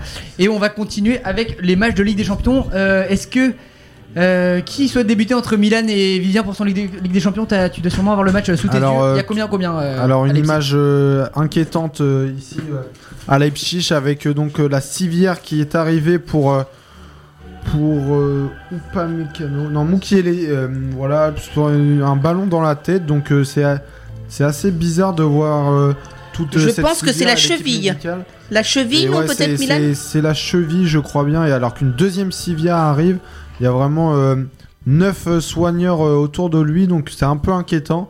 Euh, je vous tiendrai au courant de ce qu'il en est de cette blessure, mais en tout cas, il y a un changement qui va être opéré. Il va donc sortir et pas de pas de grosses actions dans ces dans ces huit premières minutes en deuxième mi-temps. Mais je reviendrai vers vous si j'ai du nouveau sur donc euh, la sortie de, de Mukile qui va bel et bien sortir sous civière. Peut-être euh, aurait-il avalé sa langue, je ne sais pas, mais parce que ça c'est assez impressionnant de voir autant de monde euh, autour euh, du joueur. Voilà, il a l'air vraiment euh, vraiment sonné. Donc euh, on voit les, supporters de Leipzig très inquiets. C'est une atmosphère euh, vraiment pesante là dans le stade. Je vous tiens au courant euh, quand euh, j'en saurai plus. Mais euh, voilà, donc euh, le, le match qui est interrompu depuis deux bonnes minutes et euh, qui je vous fais signe quand, quand ça reprendra. Ok, ouais, c'est c'est des images que forcément on n'aime pas trop voir. Et, euh, et Vivien, tu vas nous parler maintenant du match entre euh, Valence et l'Atalanta qui a repris. Oui, puisqu'il y a déjà eu euh, du mouvement, puisqu'il y a eu le but, le doublé donc de Ga- Kevin Gamero en début de seconde période sur un centre d'Oliver Torres venant de la droite. Ferran Torres. Ferran, ah c'est pas Oliver, d'accord. Je, je pensais très bien. Mais de partout donc entre Valence et Atlanta, Atalanta pardon. euh, donc euh, voilà un but anecdotique puisque pour se qualifier, Valence va encore devoir marquer 4 buts après la victoire 4-1 de l'Atalanta à domicile euh, en Italie au match aller. Voilà, euh, 53 minutes de jeu euh, ici dans ce stade vide de Valence, de partout entre les Valencians et l'Atalanta Bergame. Ouais, justement, des, des mesures de, de huis clos qui ont été prises. hein. On l'a on l'a suivi ces, dernières, euh, ces derniers jours avec euh, l'arrivée du coronavirus euh, en Europe et plus particulièrement en Italie et en France. On va pouvoir euh, sur cela lancer euh, le championnat italien. Il y a peu de rencontres, mais j'ai quand même des questions pour vous. Jingle Valou. Non, il n'y en a pas. Il n'y en a plus. hein. Il a attrapé le coronavirus, le jingle aussi. Oui, c'est ça, il a attrapé le coronavirus, il s'est barré. Il a dit non. Oh là là, donc ouais, c'est la c'est un championnat d'Italie très très perturbé en ce moment et c'est très très malheureux pour le bah, football déjà, mais bien sûr pour le peuple italien. Et la France qui, est la deuxième nation en Europe euh, la plus touchée avec, euh, la pandémie du, coronavirus. On va, je vais vous poser la question. Euh, est-ce que vous pensez que le championnat d'Italie va pouvoir se finir d'un- d'une manière normale cette année? Euh, C'est déjà très peu que le- la, la journée de, du- enfin la dernière journée du championnat d'Italie s'est terminée donc euh, lundi soir avec un Sassuolo contre euh, je ne sais plus Brescia. Donc une 3-0. victoire euh, 3-0 oui de Sassuolo. Euh, donc euh, après cette journée, euh, presque dans la foulée, euh, on a annoncé que le championnat d'Italie serait suspendu euh, jusqu'à une décision collégiale de, de la fédération italienne, je crois. Euh, donc les solutions qui devraient être mises en place, c'est soit euh, on organise euh, des playoffs entre les euh, quatre premiers pour savoir qui euh, aura le titre et des euh, play-out, je sais pas comment on dit pour les quatre derniers. C'est ça. c'est tout ce que j'ai comme info. Je sais pas si euh, vous en avez d'autres autour de la table. Evan, peut-être que tu veux souhaiterais réagir par rapport au coronavirus. Bah, c'est dommage Covid-19. forcément, de, de voir des belles affiches. On a vu un Juve-Inter se jouer à, à huis clos et c'est dommage qu'on, quand il y a une affiche de ce niveau-là où c'est deux équipes qui se jouaient le titre sur un match et qu'on n'a pas un seul supporter, qu'on entend les, les cris des, des, quelques, des quelques soigneurs et du staff euh, de chaque équipe, alors qu'on a. On plus a les cris de singe, au moins, c'est- ça. Propos polémique de la part de Maël Baudet. Euh, Maël Baudet, tu non, non, sors. mais quelque part, il a, il a quelque part raison. Il vaut mieux ne plus avoir de supporters et Non, pas de non, racisme. non, non, j'ai pas ça, c'est Non mais, non mais je, ironique, hein, je, pense quand même qu'il faut pas en arriver à cette extrémité-là parce qu'à un moment donné, alors on enlève des- tous les supporters de partout pour Non, éviter bien les... sûr, ouais. C'était du second. C'est sûr, non, mais il, il faut pas créer une polémique par rapport à ce que vient de dire Oui, mais Maël. non, mais- du second second degré. degré, Du fond, dans le sens Je comprends- euh, je comprends le second ne pas avoir de degré. supporters que de cris racistes euh, dans un stade. Mais Plus de foot, plus de cris de singe. La question maintenant, c'est une question qui va rester sur le sport en, en- en admettant que le championnat italien euh, pourrait reprendre. C'est la, la première place. Euh, avec qui vous la euh, voyez, cette première place du, du classement de Serie A? Je vous rappelle que la Juventus est en tête avec 63 points, talonnée par la Lazio Rome qui a 62 points. Pour moi, la Lazio pourrait tout à fait. Euh, alors Valou, Valou, vas-y, commence. Pardon. Pour moi, la Lazio pourrait tout à fait prétendre à challenger la Juve euh, parce que l'Inter est à 9 points, mais ils ont un match en moins déjà qui avait été annulé, mais ils, ils commencent à être loin quand même. hein. Ouais, L'Inter est à 54 points, donc ça fait, ça fait 8 points derrière la Lazio, 9 euh, de la Juventus. Bah, pour moi, je pense que l'Inter a clairement dit adieu à, au- à ses espoirs de titre ce week-end, justement après sa défaite contre la Juve. Donc euh, ça se jouera entre la Juve et la Lazio qui fait euh, la meilleure saison euh, peut-être de son histoire pour l'instant avec euh, les victoires qui s'enchaînent. Euh, mais bon, clairement là, je pense que c'est pas le débat euh, du jour de, de parler de, de ça puisque le, ma- le, le ch- championnat d'Italie est suspendu jusqu'au 3 avril et peut-être plus euh, si euh, il y a d'autres cas encore euh, du coup de cette foutue euh, grippe, si on peut pas dire ça comme ça. Donc euh, voilà, là clairement on est dans le, on, on, on ne sait pas ce qui va se passer pour la suite de la Le saison. coronavirus Si- n'est pas une grippe, Ça va hein. se terminer Hmm. finalement. Donc Ouais, ouais. on attend de voir quand même, mais oui c'est sûr que ce sera, euh, si euh, fin de saison il y a, ce sera un duel entre deux, deux grosses équipes cette saison. Et justement, du coup, ouais, pour conclure avec ça, le, si duel il y a, ça donnerait forcément lieu à un match parce que le 26 avril, il y avait eu normalement la programmation du match entre la Juventus et la Lazio, donc ça aurait été sûrement le match du titre, le- en tout cas le match euh, de l'envolée, si la Lazio tenait encore la, la Juventus. Euh, comment ça bouge à Leipzig, euh, Milan? Est-ce qu'il y a des nouvelles d'Upamecano Est-ce que ça va mieux? Est-ce que le jeu a repris? Alors c'était Mukiele, donc il a bien cédé sa place donc euh, sur Civière. On n'en sait euh, pas plus sur euh, la gravité euh, de sa blessure. Pour l'instant, peu d'occasions euh, de, de part et d'autre. Et voilà, ça, ça va être, je pense, très compliqué pour, pour Tottenham de marquer 3 buts donc en maintenant euh, 30 minutes. Voilà, ça, ça releverait de l'exploit alors que là, Timo Werner vient... euh, non, 3 buts parce que c'est ils sont à l'extérieur avec 3 buts, ils, se- qualifieraient. Mais voilà, ça semble très compliqué quand on voit encore là une, percée de Timo Werner euh, qui vient frapper bon, largement au-dessus euh, de, la cage du Golioris, mais Tottenham qui est en train de se de s'arrêter dans cette Ligue des Champions et peut-être un premier quart de finale pour, euh, pour ce nouveau club Mm. de Leipzig. On file en Espagne avec euh, Vivien Valence, euh, Vivien. Et oui, Milan, je te coupe puisqu'il y a une belle occasion pour euh, les Italiens de l'Atalanta, euh, justement avec un, ce coup franc à 25 mètres, euh, une faute justement euh, de Valenciane euh, de la part de Konogbia sur euh, Ilicic qui donne une- un beau coup franc justement pour le joueur euh, justement italien qui va pouvoir euh, tirer. C'est fait, c'est joué à deux. Oh là là, c'est mal joué. Qu'est-ce que c'est mal joué? Il a voulu jouer à deux, mais bonne défense de Parero, il me semble, qui permet aux Valencians de repartir vers l'avant en contre peut-être. Non, non, non, euh, c'est mal joué tout ça, euh, ça ralentit et derrière, euh, voilà, ce sera une faute pour Valence, pour Valence au milieu du terrain, toujours de partout entre Valence et euh, l'Atalanta Bergame dans un Mestalla qui sonne bien creux ce soir. Ouais, on voit pas trop non plus hein, comment les comment les Valencians pourraient euh, revenir au, au score, même à deux partout. Ils, ils ont fait le plus dur en, en revenant au score et en fait, il aurait vraiment pas fallu prendre euh, prendre deux buts dans cette rencontre. On arrive à, à l'heure de jeu et ça se euh, complique de plus en plus pour le Valence. Euh, oui, Maël. Euh, ouais, pour revenir à l'Italie, euh, à noter aussi que les équipes, enfin l'Inter a choisi de retirer ses équipes de jeunes de toute compétition, euh, dans toutes les compétitions dans lesquelles elles, elles étaient engagées. Youth League. Euh, Youth League notamment, donc le Stade Rennais qui est passé directement en quart de finale de la Youth League.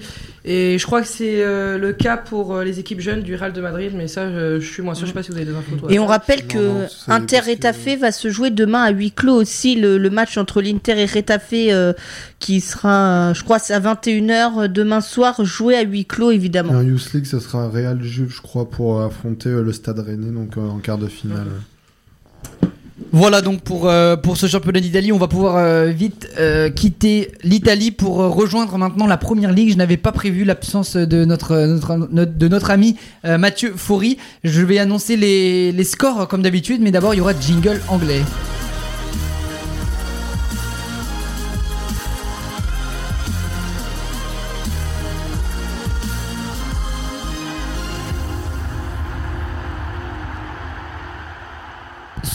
Sur ces belles euh, sonorités du générique anglais, je vais vous annoncer les, résultats. C'est Liverpool qui s'est imposé lors de la première journée de, euh, de ce championnat, euh, du week-end, excusez-moi, de, championnat anglais 2 à 1 sur sa pelouse face à Bournemouth.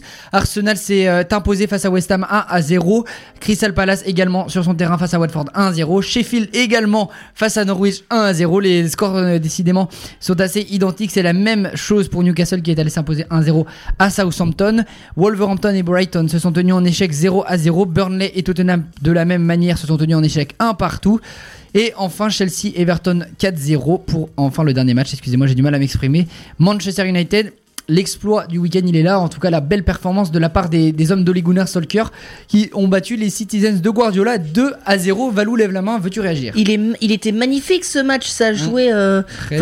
On va dire que Manchester City a, a dominé globalement cette rencontre, même s'ils ont eu quelques difficultés, mais euh, on va dire que les- la, plus, la plus réaliste des deux équipes a gagné.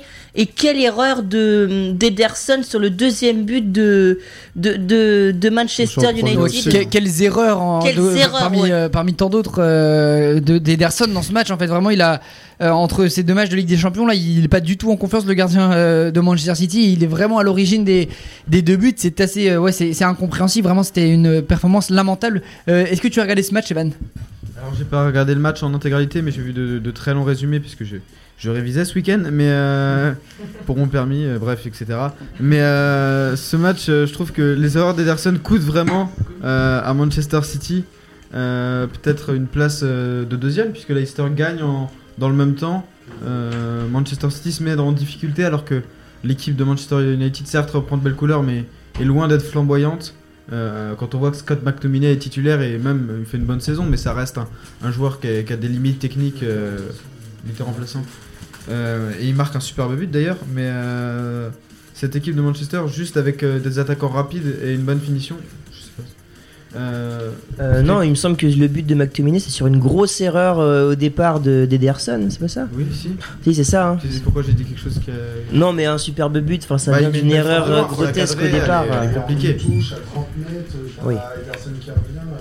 C'est vrai, mais pour moi, je pointerais plus du doigt la grosse erreur de- d'Ederson plutôt que. Il y a la boulette, le sûr, but. mais il y a quand même le beau but derrière. C'est Oui. les, les deux, je trouve, font une globalité d'un but qui peut, ouais, qui peut être qualifié comme beau et joli. Euh, on va maintenant quitter ce match de Manchester, le derby mancunien, pour parler de la euh, victoire de Chelsea à domicile face à- aux hommes euh, de Carlo Ancelotti. Vivien, est-ce que tu peux réagir s'il te plaît? Bah moi j'aimerais simplement parler d'un joueur, c'est Gilmour au milieu de terrain, le jeune écossais qui est en train de se révéler euh, du côté des- de Chelsea. On sait que Lampard cette saison adore faire jouer ses jeunes pousses euh, blues. Et bah là clairement il est en train d'en révéler un nouveau, un nouveau crack. On a Mason Mount déjà qui a marqué un beau but euh, ce week-end, mais alors là ce Gilmour c'est une véritable pépite. Décrit comme le, le Xavi écossais. Ah oui, et je pense clairement que s'il continue comme ça, il risque de faire très très mal dans les années à venir.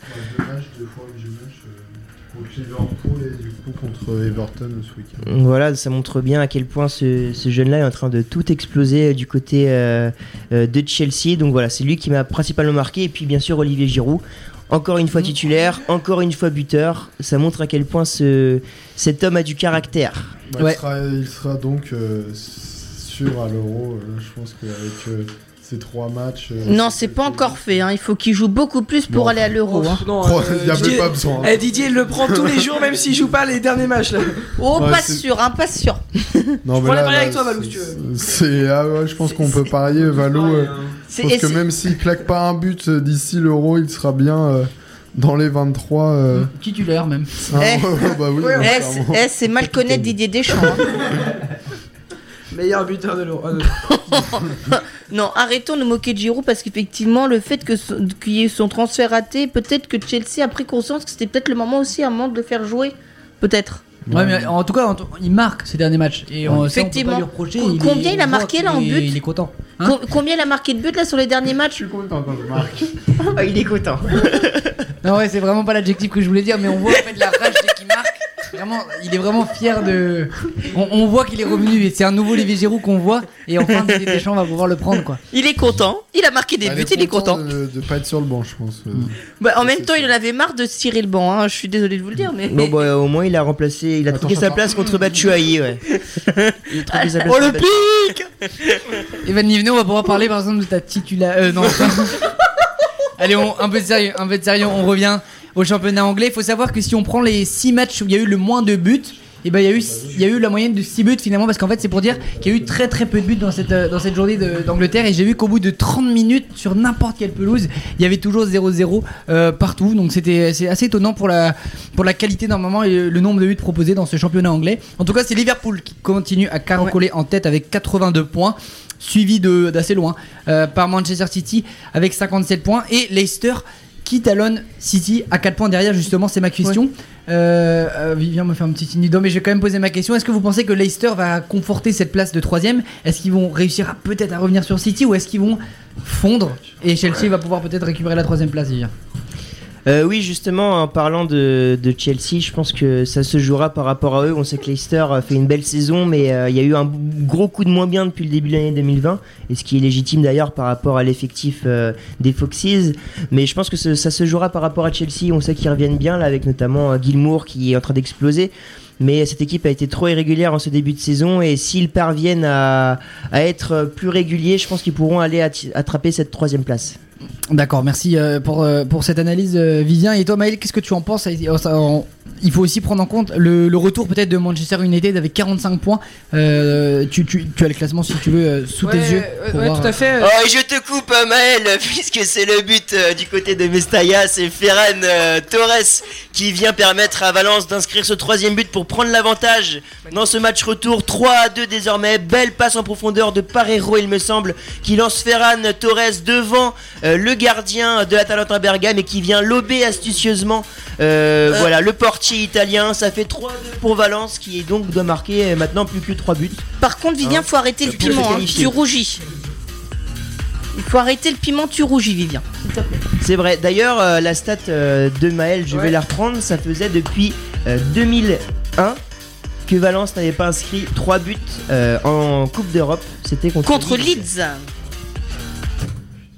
Monsieur Louis, c'est à vous. Ouais, pour- c'est à moi parce que euh, il y a aussi. euh, je vais demander à, à Vivien, à euh, Milan et à et Evan d'éviter de regarder les, les résultats en avance, sinon ça fausse un petit peu le- cette soirée Ligue des Champions, étant donné qu'on a des streams, euh, c'est-à-dire que ce ne sont pas des matchs en direct et qu'on peut voir Voyez, euh, illégalement sur internet. TTU, on peut pas- TT, on peut pas voir. euh, c'est un, peu dommage de, de se faire spoiler. TTE et la radio du pauvre. Même pas capable d'avoir un abonnement euh, potable. Bon. Allez, Par on contre, revient euh, sérieusement là. On va décoller maintenant euh, pour le- les résultats en. Attends, juste, euh, j'aimerais revenir euh, sur euh, deux joueurs. euh, donc, euh, tout à l'heure, tu nous parlais de Mason Mount, c'est ça? Euh, Est-ce que tu as vu euh, le match de, de Chelsea Mason euh, Mount. En français, c'est globalement comme ça qu'on le dit. Non, c'est Ok, c'est- c'est Mason Mason Mount. Mount. Comment tu dis? Mason, Mason Mount. C'est Mason vu Mount. le match contre Liverpool et euh, de de Mason Mount Alors j'ai vu euh, une partie et, et ouais, j'ai été impressionné par le milieu, donc avec euh, Ah ouais. Gilmour, Barclay et Mason Mount, avec euh, vraiment euh, beaucoup de mouvements, y compris de vitesse, notamment Fabinho qui était dépassé. Bah, Et, justement, je voulais revenir sur cette action. C'est Mason Mount qui met un sale petit pont à Fabinho qui et ça aboutit à un but, c'est ça, non? Oui, oui, ou un coup franc, enfin, il y a une Ah grosse situation ensuite pour... Il fait, il fait euh, genre, il il joue en retrait et là il met un sale petit à Fabinho, c'était magnifique, voilà. Et sinon, il y a aussi euh, Bruno Fernandes. que, que Mel Baudet est plus euh, un fan des petits ponts que du football. hein. En Je, même je temps, ne dirais en pas même ça. temps, en même Sinon, temps, il euh, beaux Bruno gestes. Fernandes euh, aussi à Manchester United. euh, Sur ces euh, six premiers matchs là, c'est euh, je crois c'est c'est combien? C'est c'est quoi ces stats? 3 de 3 passes. En tout cas, il est, il est très très Ouais. décisif. ouais. Il est encore à l'origine de la passe décisive pour Martial au premier but, euh, c'était pour savoir ce que vous en pensez un peu. Euh, Bon, on l'avait étudié, hein, je pense, avant que, avant d'arriver, avant son arrivée. Valou va pouvoir euh, l'expliquer. Avant son arrivée du, en provenant du Sporting Portugal, c'était un joueur euh, exceptionnel. hein. Il s'adapte. Oui, on- for- forcément, il fait du bien euh, au, au Mancunien, Bah, euh, Valou. Quand son transfert avait été évoqué, on en avait parlé ici, il me semblait qu'on avait dit que justement c'était peut-être ce qu'il manquait à Manchester United. Et donc. Et le troisième but de l'Atalanta. Alors, il n'y a pas de supporters dans les tribunes, mais ils auraient été gâtés s'ils avaient été présents, puisque c'est le sixième but de la rencontre. Il est marqué par Ilicic sur un beau contre italien. Ilicic qui vient donc euh, s'offrir euh, ce triplé ici à Mestalla. Euh, ça fait donc 3 partout désormais dans cette rencontre. Voilà, on voit euh, la belle passe euh, pour Ilicic en retrait. Ilicic, voilà, qui vient marquer du pied gauche à l'entrée de la surface de réparation de Valence et qui vient permettre donc à l'Atalanta d'égaliser dans ce match, mais de reprendre 3 buts, si ce n'est 4 d'avance par rapport au match aller. 3 partout ici à Valence entre les Valencians et les Italiens. Ouais, ça a vraiment l'air d'être euh, d'être term- eh, Les gars, s'il vous plaît. Ça a vraiment l'air d'être terminé, euh, je pense, à, à Valence entre, le, entre ces deux équipes et surtout qu'Ilicic met le triplé là et c'est c'est le joueur en forme encore plus euh, de l'Atalanta Bergame. Tu voulais dire quelque chose, euh, Mel? Ouais, il a fait le signe de changement euh, à la fin de son but. euh, c'est bizarre. C'est. Tu pourras nous redire, Vivian, si jamais euh, le coach décide de sortir Ilicic? Oui. Voilà. Merci bien. Merci. euh, Et donc du coup pour continuer va- sur Bruno euh, Bruno pas Fernandez Bruno si Bruno Si, Fernandez Fernandez. Euh, pardon je, je- je me perds avec il y a trop de Bruno Guimaraes Fernandez euh, voilà.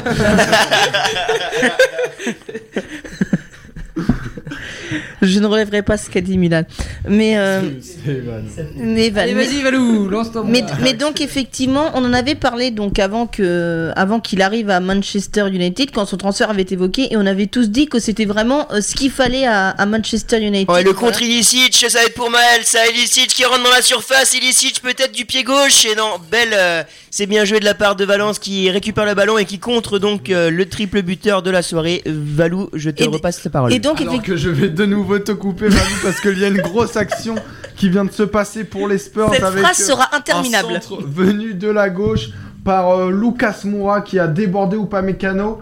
Et donc c'est Dele Ali qui vient, qui vient couper ce ballon qui est capté par Gulacci. Mais Sabitzer qui s'était jeté vient ensuite euh, tacler Dele Ali.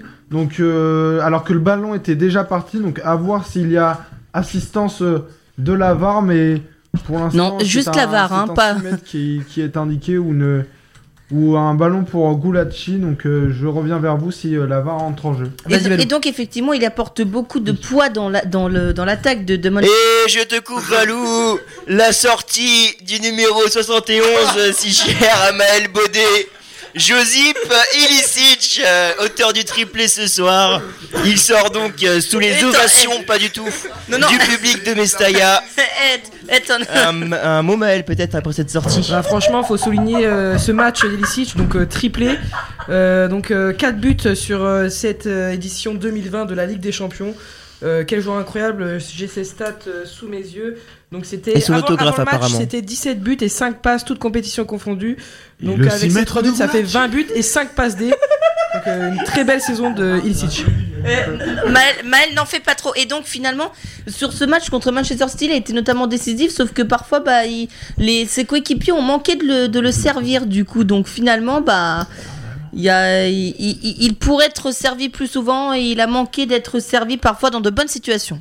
Voilà, quel, quel joueur ce Bruno Fernandez après 5 minutes de discours sur, euh, sur lui? Qu'est-ce que- Fernandez on, va, on va décoller maintenant pour, euh, pour l'Allemagne. Ah non, non. Pour, pour- tu voulais parler de Liverpool? Ouais, non, c'était juste un petit mot euh, pour Liverpool, donc euh, qui était quand même en grande difficulté euh, sur ces derniers matchs, Ouais. avec euh, trois défaites dans les quatre, euh, quand, dans les quatre derniers matchs. Et euh, alors que là, on voit euh, l'arbitre euh, qui, qui fait appel à la VAR, donc euh, sur euh, sur ce sur ce corner de Leipzig. Non, ça joue finalement. Mais donc euh, pour revenir euh, à Liverpool, euh, ils, qui se sont imposés quand même dans la difficulté, mais c'est quand même dû à des grosses grosses erreurs de de Bournemouth qui avait euh, pourtant ouvert le score, mais après la, la blessure de leur de leur capitaine Wilson, voilà, ils avaient eu du mal et ils s'étaient fait rejoindre. puis fait passer devant par, par les Reds, mais qui, qui n'ont pas réussi à, à faire le break. Et euh, grâce à un sauvetage de, de Milner, ils ont pu euh, garder cet avantage et remporter 3 points. Et, et Ouais, moi- c'est- mais c'est vrai qu'ils sont, ils sont pas forcément sur une euh, belle forme les, les Reds et mais voilà qu'on l'Atletico il va falloir forcément rebondir demain. Et qu'est-ce que Et moi, juste pour terminer, je voudrais vous signaler que dimanche, il y a un match très très intéressant. Il y a Tottenham contre Manchester United. Ce sera dimanche à 17h30. Donc, euh, Ouais, Tottenham qui a tout intérêt à, à gagner s'il veut euh, se maintenir et pour euh, se maintenir. Je voulais. non, non, non. Quand même. Vous n'avez- vous ne m'avez pas laissé terminer se maintenir à, à ce niveau-là pour qualifier en, en Ligue Europa. Bah, 4 défaites sur les 5 derniers matchs, c'est pas. Mais justement, s'ils veulent se maintenir à un niveau pour pouvoir Ah oui. atteindre la Ligue Europa, s'ils veulent pas non plus être Oh, le complètement largués. rattrapage in parce- extremis. parce que Et- si Manchester United venait, euh, venait à s'imposer euh, à Tottenham, ça se compliquerait énormément pour les hommes de Mourinho. Tu voulais dire quelque chose, euh, Van Je pense que Parle dans le micro, s'il te plaît. Ouais.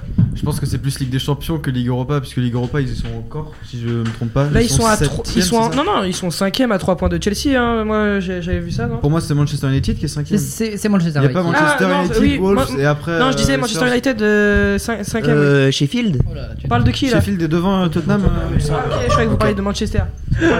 Oui, comme tu disais, Tottenham, Autant pour moi. ça se complique euh, fortement, même si après il reste encore à portée, à portée de fusil de la Ligue des Champions. Si je me trompe pas, ils sont pas, ils sont pas complètement. Non, euh, Tottenham est à 7 points aujourd'hui de la Ligue des Champions et de Chelsea. Oui, donc c'est en- c'est encore rattrapable. Ça va être compliqué, mais c'est, euh, on sait jamais. Elle est où la, la cinquième place? Elle est à combien de points de Ah, Tottenham c'est donc la cinquième place est qualificative pour la Ligue des Ah, Champions. elle le sera elle le sera si le TAS confirme la sanction de l'UEFA en fait. de, de toute euh, compétition européenne. Normalement, la cinquième place devait être qualificative Ouais, mais donc faut- pour la Ligue des Champions. C'est ça. Si ça va vraiment se faire parce qu'il faut attendre la décision du tribunal. euh, Ouais, c'est ça, du Ah, TAS, du tribunal arbitral du sport, messieurs. C'est lui qui tranchera puisque Manchester City a euh, fait un appel. Parce que Manchester City a fait appel, mais à moins. euh, En vrai, je pense que ce sera pas.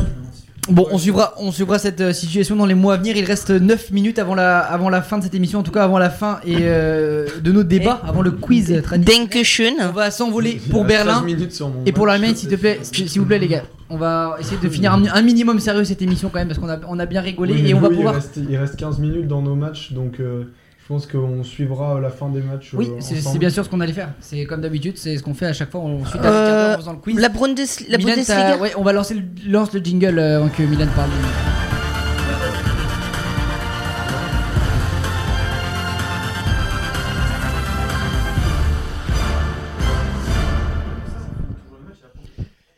On commence par le championnat d'Allemagne. Je vais, d- comme d'habitude, annoncer les, annoncer les résultats en, Bundesliga avec euh, le premier match de, la, de cette journée qui a eu lieu entre Paderborn et Cologne. Cologne est allé s'imposer sur leur terrain euh, 2 à 1. Fribourg euh, s'est imposé à domicile face à l'Union Berlin 3 à 1.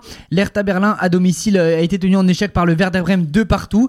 Leverkusen face à Francfort s'est imposé 4 à 0 le, dans, ce, dans ce choc. Finalement, il n'y a pas eu du tout euh, de débat. Schalke, Offenheim, ça a fini sur 1 partout. Wolfsburg, Leipzig 0-0. Mönchengladbach, Dortmund, ce sont les joueurs de Lucien Favre qui sont allés s'imposer 2 à 1 au Mönchengladbach. Un petit appel avant euh, la, rencontre face au Paris Saint-Germain demain soir. Est-ce qu'il y a un match parmi ceux-là? Et je vais me tourner vers euh, d'abord vers Milan qui a, qui a regardé un petit peu le, le match pour nous entre Leverkusen, entre Mönchengladbach et Dortmund. Excuse-moi, tu, qu'est-ce que tu en pensé, Milan? Donc voilà, avec beaucoup de mouvements euh, devant de la part des deux équipes, avec un Ben Sebaini qui a, qui a été très actif sur son côté gauche, avec notamment une frappe sur la barre et un centre qui a failli euh, aboutir euh, à un but euh, sans une très belle parade de Roman Burki. Donc voilà, Dortmund qui a ouvert le score avec un exploit individuel de Torgen Hazard, avec une feinte de frappe pied droit, il passe la balle derrière sa jambe d'appui pour aller enrouler pied gauche dans le petit filet de Jan Sommer. Donc voilà, après Dortmund a été rejoint par Mönchengladbach, mais ils ont su faire la différence dans, les 20 dernières minutes avec un but d'Ashraf Hakimi qui, qui est vraiment euh, L'homme en de- forme. Qui est l'homme en forme. C'est- c'est- ces côtés qui sont vraiment très importants euh, pour Dortmund avec ces deux pistons, donc euh, Guerrero et, euh, et Ashraf Hakimi, qui permet d'étirer vraiment les blocs défensifs adverses. Et on l'a pu le voir euh, pour, contre Paris euh, au match aller. Et donc euh, voilà, c'est- c'était un beau match contre Mönchengladbach, du coup, qui, qui se voit s'éloigner euh, le podium et donc euh, par euh, la même occasion le titre. Oui, tu fais bien de le souligner parce qu'au-delà de cette rencontre face, à, face au Munchen, on va quand même faire la, la, la relation avec euh, le, la rencontre face au Paris Saint-Germain. La différence, c'est que Euh, bon, je vais pas remettre en question le, le dispositif euh, ni l'effectif du Paris Saint-Germain, mais c'est vrai que Dortmund sur ça a des armes sur les côtés à faire valoir avec Guerrero qui monte beaucoup, qui apporte beaucoup et qui défend. Et tu l'as mentionné, Ashraf Hakimi. Euh, dans la même mesure, Vivien, tu voulais peut-être parler d'une rencontre en Allemagne euh, qui t'a plu? Euh, moi, oui, euh, par rapport aux échos que j'ai eu, le résumé que j'ai regardé, c'est Bayern Augsbourg qui m'a re- qui a retenu mon attention. C'était le derby euh, bavarois qui avait lieu ce week-end dans un stade de- du Bayern magnifique avec un tifo qui a pris tout le stade, qui était assez euh, Des images assez belles à voir justement en ces périodes de coronavirus. Et euh, voilà, donc euh, on a vu une victoire du Bayern 2-0 sur des buts de Goretzka. Et euh, de euh, Coutinho en fin de match, euh, il me semble, je vais aller voir. C'est Goretzka en fin de match et Coutinho. Thomas Müller, voilà, et Goretzka donc, Ah, et voilà donc ce match qui a été marqué donc par le limogeage à la fin de la rencontre du du comment du coach de d'Augsbourg Martin Schmidt, Augsbourg qui a enchaîné trois défaites consécutives en, en, en Bundesliga et qui joue le maintien, et de son côté le Bayern qui s'envole vers le titre avec une quatrième victoire consécutive et quatre points d'avance donc sur Dortmund euh, au classement. Ouais, les fameux 4 points, toujours, hein, c'est euh, c'est toujours un petit peu difficile. Ce fossé qui est en train de se créer. Il y a quelques journées encore, le Leipzig pouvait espérer euh, au titre, tout comme Leverkusen. Mais là, ouais, c'est vrai que le, Bayern Munich, la hiérarchie est toujours respectée depuis quelques années. C'est le Bayern Munich qui s'impose. Et justement, en Ligue des Champions, on en avait parlé un petit peu la, semaine dernière. Est-ce que vous voyez cette équipe bavaroise capable d'aller chercher le titre? Euh, comme tous les ans, elle fait partie des favoris. Après, je pense qu'il y a quand même des équipes euh, supérieures à elle cette saison. Euh, je pense euh, Le notamment PSG. à- au Real qui garde une, une marge, même s'ils vont sûrement se faire euh, éliminer. Alors que euh, justement, euh, j'ai fait une grosse boulette tout à l'heure. Puisque j'ai dit qu'il était sorti, et bien non en fait, euh, hein. puisqu'il vient d'inscrire un quatrième but. Donc un quadruplé pour Olisic qui est finalement resté sur le terrain bah- malgré euh, ses crampes. Et- et donc bah ça alors, fait 4 à Vivien 3 pour le, le joueur préféré de Maël Baudet. Et euh, voilà un énième but pour euh, le talent euh, d'Ilicic qui là euh, d'une d'un magnifique enroulé euh, pied gauche vient euh, euh, mettre euh, envoyer Bah.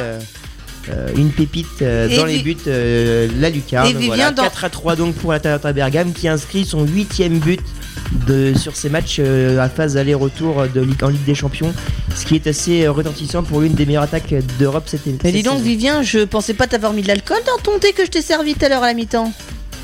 Pourquoi Pourquoi Bah parce que ici, ici, j'ai pas sorti. euh. Oui, je pensais l'avoir vu sortir, mais effectivement, il n'était pas sorti. Ouais, c'est euh, une petite erreur, mais on te le pardonne complètement. Et peut-être que Valence, ça se complique un peu. Est-ce qu'ils vont réussir à se qualifier hein, euh, Ça peut être un débat.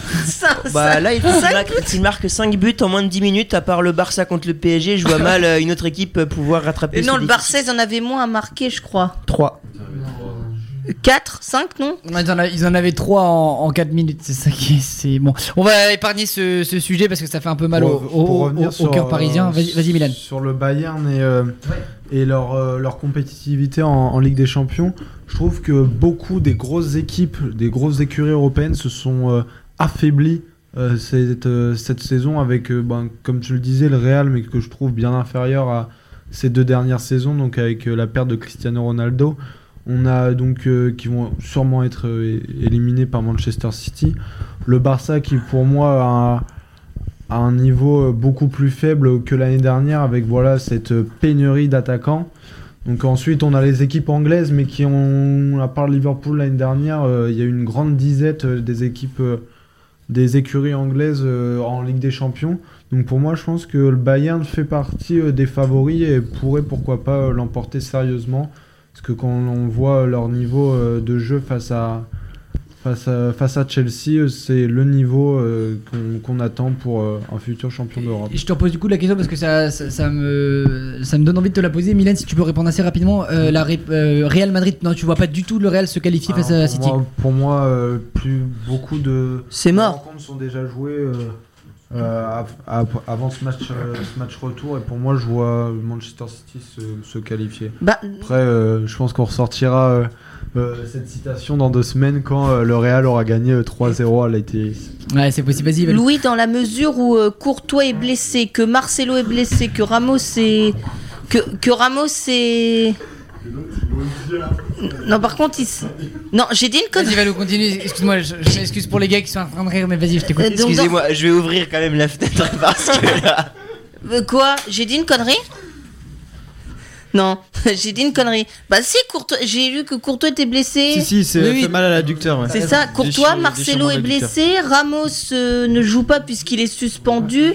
Euh, ça va être très très compliqué pour le Real euh, de se qualifier. hein. Ou alors faut vraiment un miracle. hein. Après la Valou, tu, tu viens d'énumérer certaines euh, qualités défensives du Real, alors que là, on va plus être sur euh, une remontada potentielle du Real Madrid. Les armes offensives, à part Eden Hazard qui s'est pété pour le reste de la saison, euh, ça va être, euh, il va quand même y avoir Benzema, Vinicius, Isco, Modric, Kroos, Bale. Ouais, après- Ça reste du monde pour pour pouvoir éventuellement remonter ce score. Vas-y, Mel. Le, le gros défaut du Real, c'est qu'ils ont du mal à marquer, à convertir leurs occasions. Euh, à part Karim Benzema, ils n'ont pas de, de deuxième buteur vraiment qui, qui marque à, de, à, à plusieurs reprises au cours Mariano de cette Diaz. saison. Mariano Diaz, tu vois, c'était seulement euh, contre le, le FC Barcelone d'ailleurs, euh, j'en ai un très mauvais souvenir. euh, c'est bon. seulement la deuxième fois qu'il rentrait, il avait joué que 15 minutes dans la saison et il rentre et il 44. marque. C'est improbable. Enfin bref, et du coup, il y a personne, oui, pour euh, prendre la relève quand euh, Benzema euh, n'y arrive pas. Et donc c'est ouais, c'est le seul défaut qu'a le Real parce que sinon, on, peut dire que ça va. Et le troisième but, voilà, 3-0. Leipzig qui vient donc de tripler la mise euh, Forsberg qui vient mettre ce, ce troisième but quelques secondes après son entrée à la place du capitaine Sabitzer, auteur des deux premiers buts. Donc voilà, Forsberg du pied droit avec euh, une un mauvais dégagement de la défense euh, de Tottenham qui vient ouvrir son pied et tromper Lloris aux abords de la surface. Donc voilà, ça fait 3-0. On voit la mine dépitée euh, de, José Mourinho. Ah, de- Voilà, un mauvais dégagement de d'Eric Dyer. Et voilà, ça opportuniste le, le Danois qui vient finir au point de pénalty. Euh, et Yoris qui est impuissant sur sa ligne, vraiment délaissé euh, par sa défense sur ce coup-là.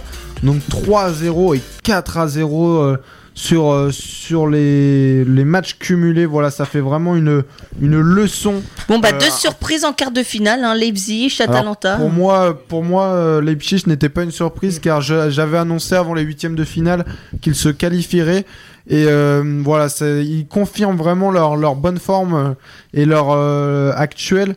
Et à voir si s'ils ont un, tirage, pourquoi pas euh, clément, pouvoir les voir euh, aller plus loin dans cette, dans cette compétition rapp- où ils n'ont jamais dépassé les Ah, poules. À noter quand même, ouais, euh, t'as as raison de le, le préciser quand même, parce que pour, pour une fois, il y aura vraiment, la- c'est l'Allemagne qui sera plus en force si do- demain Dortmund venait à, à- à- potentiellement bon, on va trois dire faire l'exploit, Et- parce que quand même, il, il réussirait à se maintenir euh, sur la durée face au Paris Saint-Germain. Il y aurait éventuellement trois équipes, parce que moi aussi, euh, là, on peut le dire, on- le, le Bayern Munich va forcément passer euh, face à Chelsea. Euh, Vivien, tu me fais un signe? Mais d'ailleurs, le- la stat ce serait que euh, si les trois clubs allemands se qualifient en Ligue des Champions, machen, euh, ça ferait un 100% pour les clubs allemands en phase éliminatoire en Coupe d'Europe, puisqu'en Ligue Europa, les quatre clubs allemands qui étaient euh, dans, euh, dans la compétition se sont qualifiés pour les huitièmes de finale.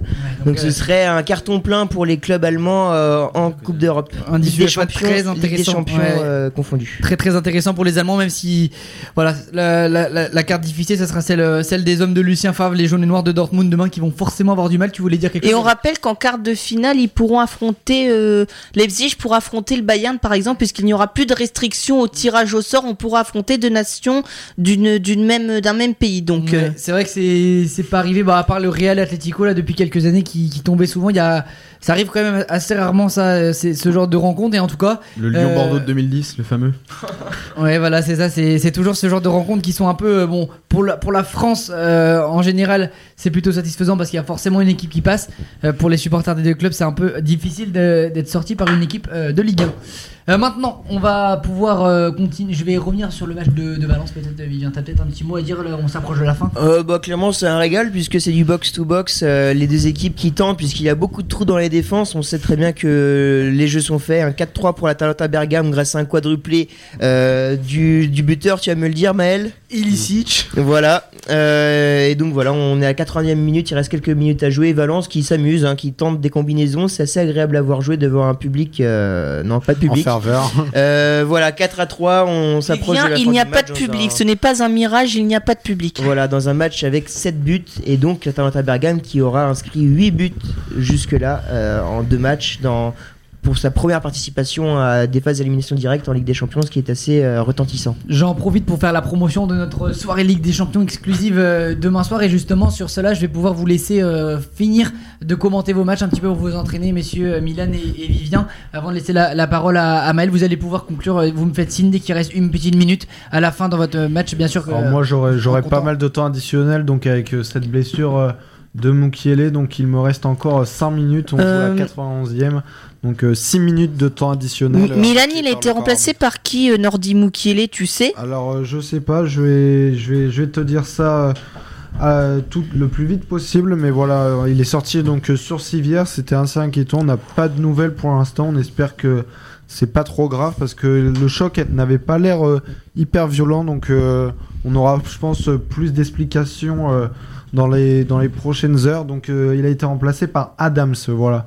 Tyler Adams. Exactement, et donc euh, voilà, on, on essaiera d'en savoir plus euh, prochainement euh, sur euh, cette blessure. donc 6 minutes de temps additionnel à Leipzig et il y en a combien en Espagne euh, Ma- Vivien, 2. Excuse-moi Vivien, il y en a 2 minutes Maël je te laisse 30 secondes pour dire ce que tu avais à dire et on laissera Vivien finir le match Oui, non, euh, je voulais juste euh, Dépêche-toi, faire la s'il te plaît. remarque que euh, c'est deux, deux coachs qui ont euh, une philosophie de jeu bien à eux. Donc euh, Gasperini avec euh, l'Atalanta qui prône un football très offensif, euh, qui joue vachement sur le déséquilibre. Euh, le, porteur de, le porteur du ballon a toujours plusieurs solutions. Et même euh, Nagelsmann avec Leipzig qui a un football vraiment... une philosophie de jeu qui est vraiment bien à lui. Il est très jeune et ça fait plaisir de voir deux coachs comme ça qui ont leurs idées, qui essayent vraiment de, de les mettre, de les inculquer à leurs joueurs. Oui, il y avait une grosse Et t'as raison ouais, de le souligner parce que forcément cette équipe de l'Atalanta voilà, Bergame, on pour lui jette le meilleur dans cette euh, campagne de Ligue des Champions. Vivien, c'est à toi pour ces dernières secondes du match entre Valence et l'Atalanta Bergame. Voilà, je vais vous commenter donc les 30 dernières secondes dans ce match. On aurait eu une belle occasion Valenciennes pour tenter d'égaliser. Non, il semblait être hors jeu, c'était Kevin Gamero qui s'était retrouvé seul face au portier euh, de Bergame. Finalement, euh, il y a eu un arrêt, puis la balle est sortie en 6 mètres, mais il y avait hors jeu. Il reste donc euh, 10 secondes à jouer. On voit Elisic euh, toujours en attaque sur le côté droit en train de marcher. Euh, voilà le portier euh, de Bergame qui dégage. Et c'est fini. Euh, qualification de l'Atalanta Bergame euh, 8 à 4. euh, euh, finalement, donc dans les scores cumulés 4 à 3 ce soir au Mestalla bien vide, qui sonnait bien creux. Et voilà, une qualification logique, puisqu'il avait le meilleur joueur du monde sur le terrain ce soir, le Dusan Tadic Bergame, de Bergame, euh, Ilicic. Voilà, donc victoire 4 à 3 de l'Atalanta qui se check avec les coudes, c'est beau. Et Check voilà. du coude. Quart de finale historique pour le club italien en Ligue des Champions. C'est euh, la, pour sa première participation. euh, c'est la première fois qu'une équipe, pour sa première participation, va arriver en quart de finale. Euh, Il n'y avait pas eu Leicester en 2016, 2017 C'était la- leur première participation? En Ligue des Champions, oui, il me ouais. semble. Mais en- ouais, je sais pas. Je dis peut-être une connerie. À vérifier. À Allez, je me tourne maintenant euh, vers euh, Leipzig et Tottenham pour euh, Milan et euh, Evan qui vont pouvoir finir le commenter cette rencontre pour euh, 4-4-2. C'est ça, alors là on a Tottenham qui essaye de, franchir le milieu de terrain, chose qu'ils ont très peu fait dans cette deuxième mi-temps, totalement acculé par, par la magnifique défense de Leipzig. Euh, on est au milieu du terrain, Harry Winks essaye de, se dépatouiller, il arrive à trouver Lucas Moura qui est très vite encerclé, récupération rapide des joueurs, en rouge et blanc. Euh, Forsberg a le ballon, qui, maîtrise le jeu, le, chef d'orchestre qui joue avec Timo Werner, ça revient en arrière vers Leimer. Leimer, le 1-2, magnifique, ça repart, Forsberg, oh c'est magnifique, ça joue en 1-2, c'est, c'est très rapide, beaucoup d'appui court euh, pour cette équipe. Il y a du champ maintenant, ça, contre de l'autre côté. Euh, on est sur le côté gauche avec Tangaga, Cessignon pardon, qui tente une frappe et c'est frappe centrée euh, qui arrive rapidement dans les bras de Gulacsi euh, sans, trop de difficulté pour le gardien hongrois. Et rapide relance vers Leimer dans le centre, toujours cette envie de jouer vers l'avant, même s'il reste plus qu'une minute trente. On est maintenant sur, le côté euh, droit de, sur le flanc droit de la défense de Leipzig qui essaye de trouver en profondeur Timo Werner qui, qui manque d'appui, qui, qui semble un peu cuit dans cette fin de match. Euh, beaucoup d'efforts pour, pour l'attaquant allemand euh, de Leipzig. Ça relance côté droit maintenant pour Tottenham qui a, magnifiquement bien récupéré le ballon assez facilement avec Alder, Alderweireld qui relance avec Harry Winks, la sentinelle, la sentinelle de Tottenham qui fait un match convenable dans ses standards pour, pour le milieu anglais qui, joue peut-être sa place sur des matchs comme ça pour, euh, pour l'Euro. Euh, récupération encore facile pour Leipzig. Leipzig très facile dans, dans toutes les récupérations. Euh, Il y a vraiment un, certain, une certaine aisance défensive pour l'équipe de, de Julian Jagenspan, que ce soit Leimer ou Forsberg qui, qui arrive, ou Sabitzer, oui, comme tu me le dis, Milan, qui ont fait un, travail dantesque au milieu du terrain pour, pour éviter tout, risque d'égalisation ou même d'occasion franche pour, pour les joueurs des Spurs. Euh, Angelino avec, euh, avec Leimer, c'est contré par Lucas Moura qui essaie de relancer vite, euh, il récupère la balle, il y a un 2 contre 3 et c'est perdu encore une fois pour Tottenham qui, vraiment sort d'un match, euh, d'un piètre match. Mourinho n'aura pas, su, trouver les solutions pour permettre à son équipe de gagner. Alors qu'il y a une belle frappe et l'arrêt. L'arrêt du que- qui sera peut-être le seul à tenir, sa, place chez les Spurs dans ce match. Euh, Tangaga qui essaie de relancer avec Lucas Moura, de l'envie du côté des Spurs, mais, peu de créativité. Et c'est la fin du match. Euh, belle qualification de Leipzig qui, sans souffrir et sans vraiment. Euh, sans que Tottenham ait posé de problème, réussit à se qualifier euh, avec un score de 4-0 si on cumule 3-0 ce soir. euh, victoire aisée de l'équipe allemande qui, qui ira en quart de finale. Merci Evan pour avoir commenté cette fin de match et rappelle-nous quelle, quelle rencontre tu vas commenter demain soir?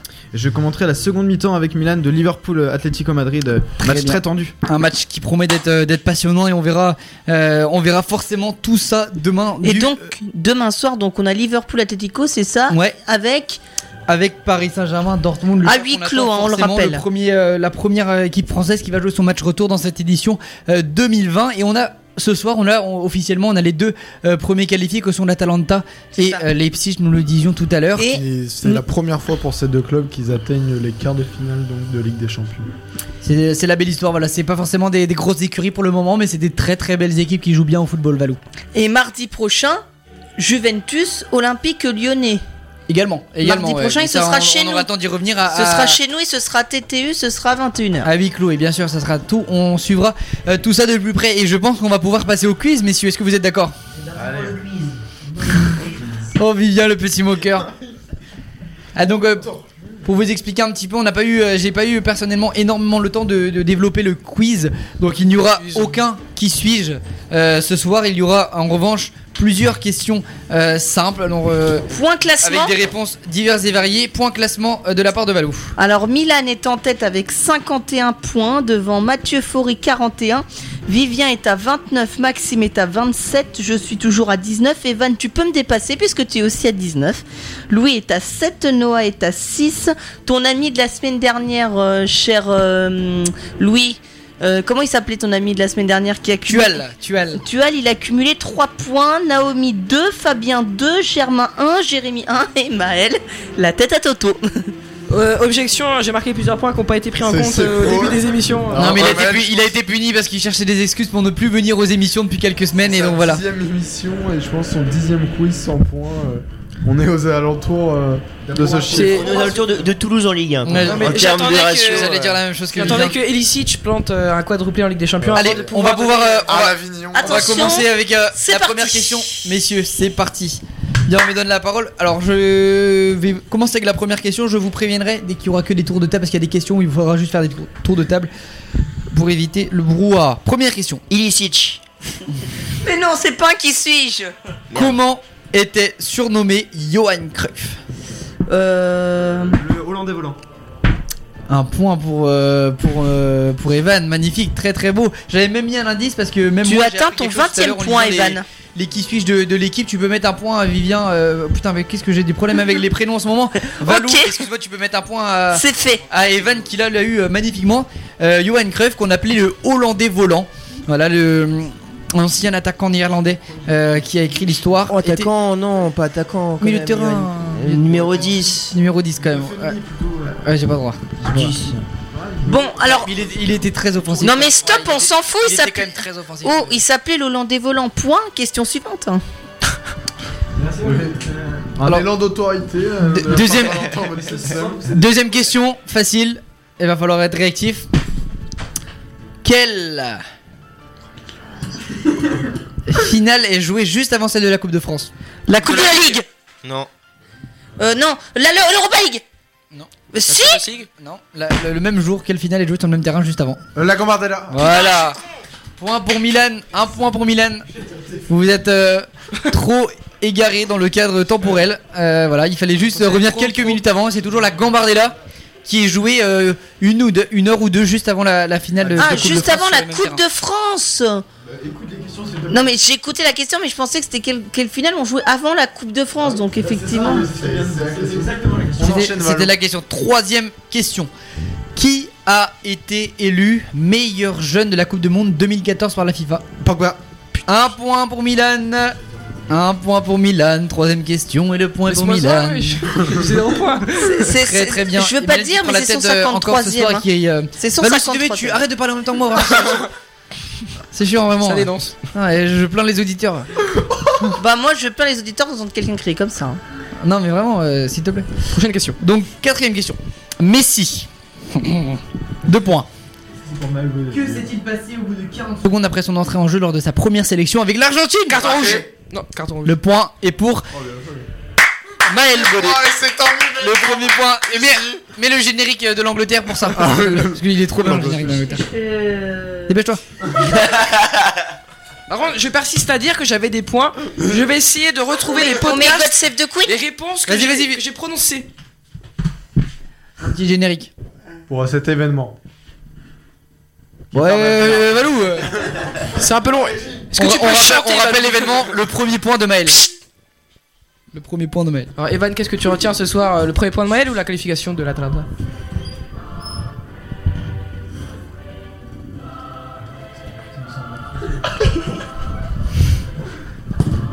Voilà. Ouais, Valou, il a oublié que c'était un truc qui se, que- qui se célébrait en équipe. Il était tout seul dans sa régie à faire le zouave, mais ce n'était pas drôle. Cinquième question. Oh tag. Qui était l'entraîneur du Paris Saint-Germain en 74 pour emmener en première Fernandez. division Non, non. quand même. Il jouait même pas encore. Bah là. Il était pas né. Euh, Michel Hidalgo Non. Pas Michel. 74 En 1974. Bleu, Michel Hidalgo. C'est Michel ce prénom Oui, je crois. Qui, qui a emmené le Paris Saint-Germain en première division en 1974 Raymond Coppa Allez, tentez, messieurs. Non, c'est un, un joueur, euh, un ancien joueur de l'équipe de France qui a écrit l'histoire aussi. Juste Fontaine Euh, le Marius point est Trésor. pour Milan. Putain, je l'ai dit en même temps je l'ai dit en même temps 0,5 J'ai- Je t'ai même pas laissé finir, j'ai. j'ai- Putain, fais chier Ouais, c'est vrai, tu. Non, t'as pas le droit de dire ça, non. non, t'as pas le droit de dire ça. Est-ce qu'on a dépassé minuit? Non. Ah bah non, tu peux pas dire ça. Putain Carton rouge pour Vivia. Donc, on est comme à l'équipe, tu sors. Mais pourquoi Ils ont pendant une, Blague nulle. pendant une minute pour cette Bah, blague. j'ai- rappelé. Bon, oh, question suivante là. Question Allez, on suivante. continue avec la sixième. point pour moi, euh, recording, euh, Sixième question. En 1984, Platini a été meilleur buteur de la Doublé, Coupe du Monde 9 avec buts. combien de buts 9 buts. Bonne soirée. 3 buts de la tête, 3 buts du pied gauche, 3 buts du pied droit. Oh là là, mais je n'ai plus besoin de faire de quiz. Il Trois est, il est beaucoup trop fort et ça fait deux Par points contre, c'est- pas la pour Monde. accordé parce qu'à partir des. C'est l'euro, hein, c'est l'euro. T'as dit la Coupe du Monde. Ah, j'ai- ah non, pas du tout. C'était pas du tout la Coupe du Monde. Et c'était Michel Hidalgo, le sélectionneur d'ailleurs, qui existe bien, j'ai vérifié. Et j'ai bien écrit la Coupe d'Europe et pourtant j'ai prononcé la Coupe du Monde. C'est un lapsus. Est-ce que je pourrais avoir un point pour t'avoir rappelé que C'est un dénonciateur. Non, je, je mets combien de points Deux points pour Vivien. C'est bien deux points à partir de maintenant. Il J'en reste deux questions. Ok. Et ces deux questions sont sur deux points également. Quel était le nom de l'animal parieur fou en 2010 De quoi? Ah, le poulpe Putain Deux points pour ouais. Evan. Ticule, wesh Et là, et tu peux enlever un demi-point à Maël pour. euh, Oh non, attends déjà. Et attends déjà qu'il en marque pas souvent. Alors maintenant, si on lui retire des demi, on n'a pas fini. Hein. Allez, messieurs, dernière question dans la bonne humeur de cette euh, belle émission. Quelle grande Ilicic. nation européenne Italie, Espagne, n'a pas Allemagne, Pays-Bas. participé à la Coupe du Monde 1930 Pays-Bas. France. Italie, Angleterre, Allemagne. Point pour Maël. Le point est pour Maël. 3 points ce Et soir. Valou, s'il te plaît, le générique de la Ligue 1 pour le deuxième point de Maël Baudet. Je veux que le générique soit lancé dans le même rythme de ma parole. 3, D'Angleterre. 2, Qui 1, compte double. générique.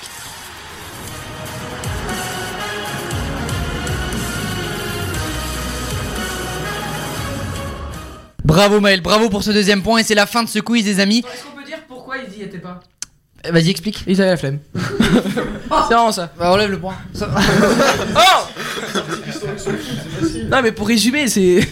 Allez, c'était euh, c'était un contexte politique assez difficile euh, en Angleterre qui les Non, a empêchés de, Non, ils avaient vraiment juste. de, de jouer, de jouer la Coupe du Monde. C'est sur, euh, sur ce beau quiz qu'on va pouvoir conclure et je vais vous souhaiter à tous une, une bonne soirée et à demain. On se donne rendez-vous forcément demain pour euh, vibrer en Ligue des Champions et aussi la semaine prochaine.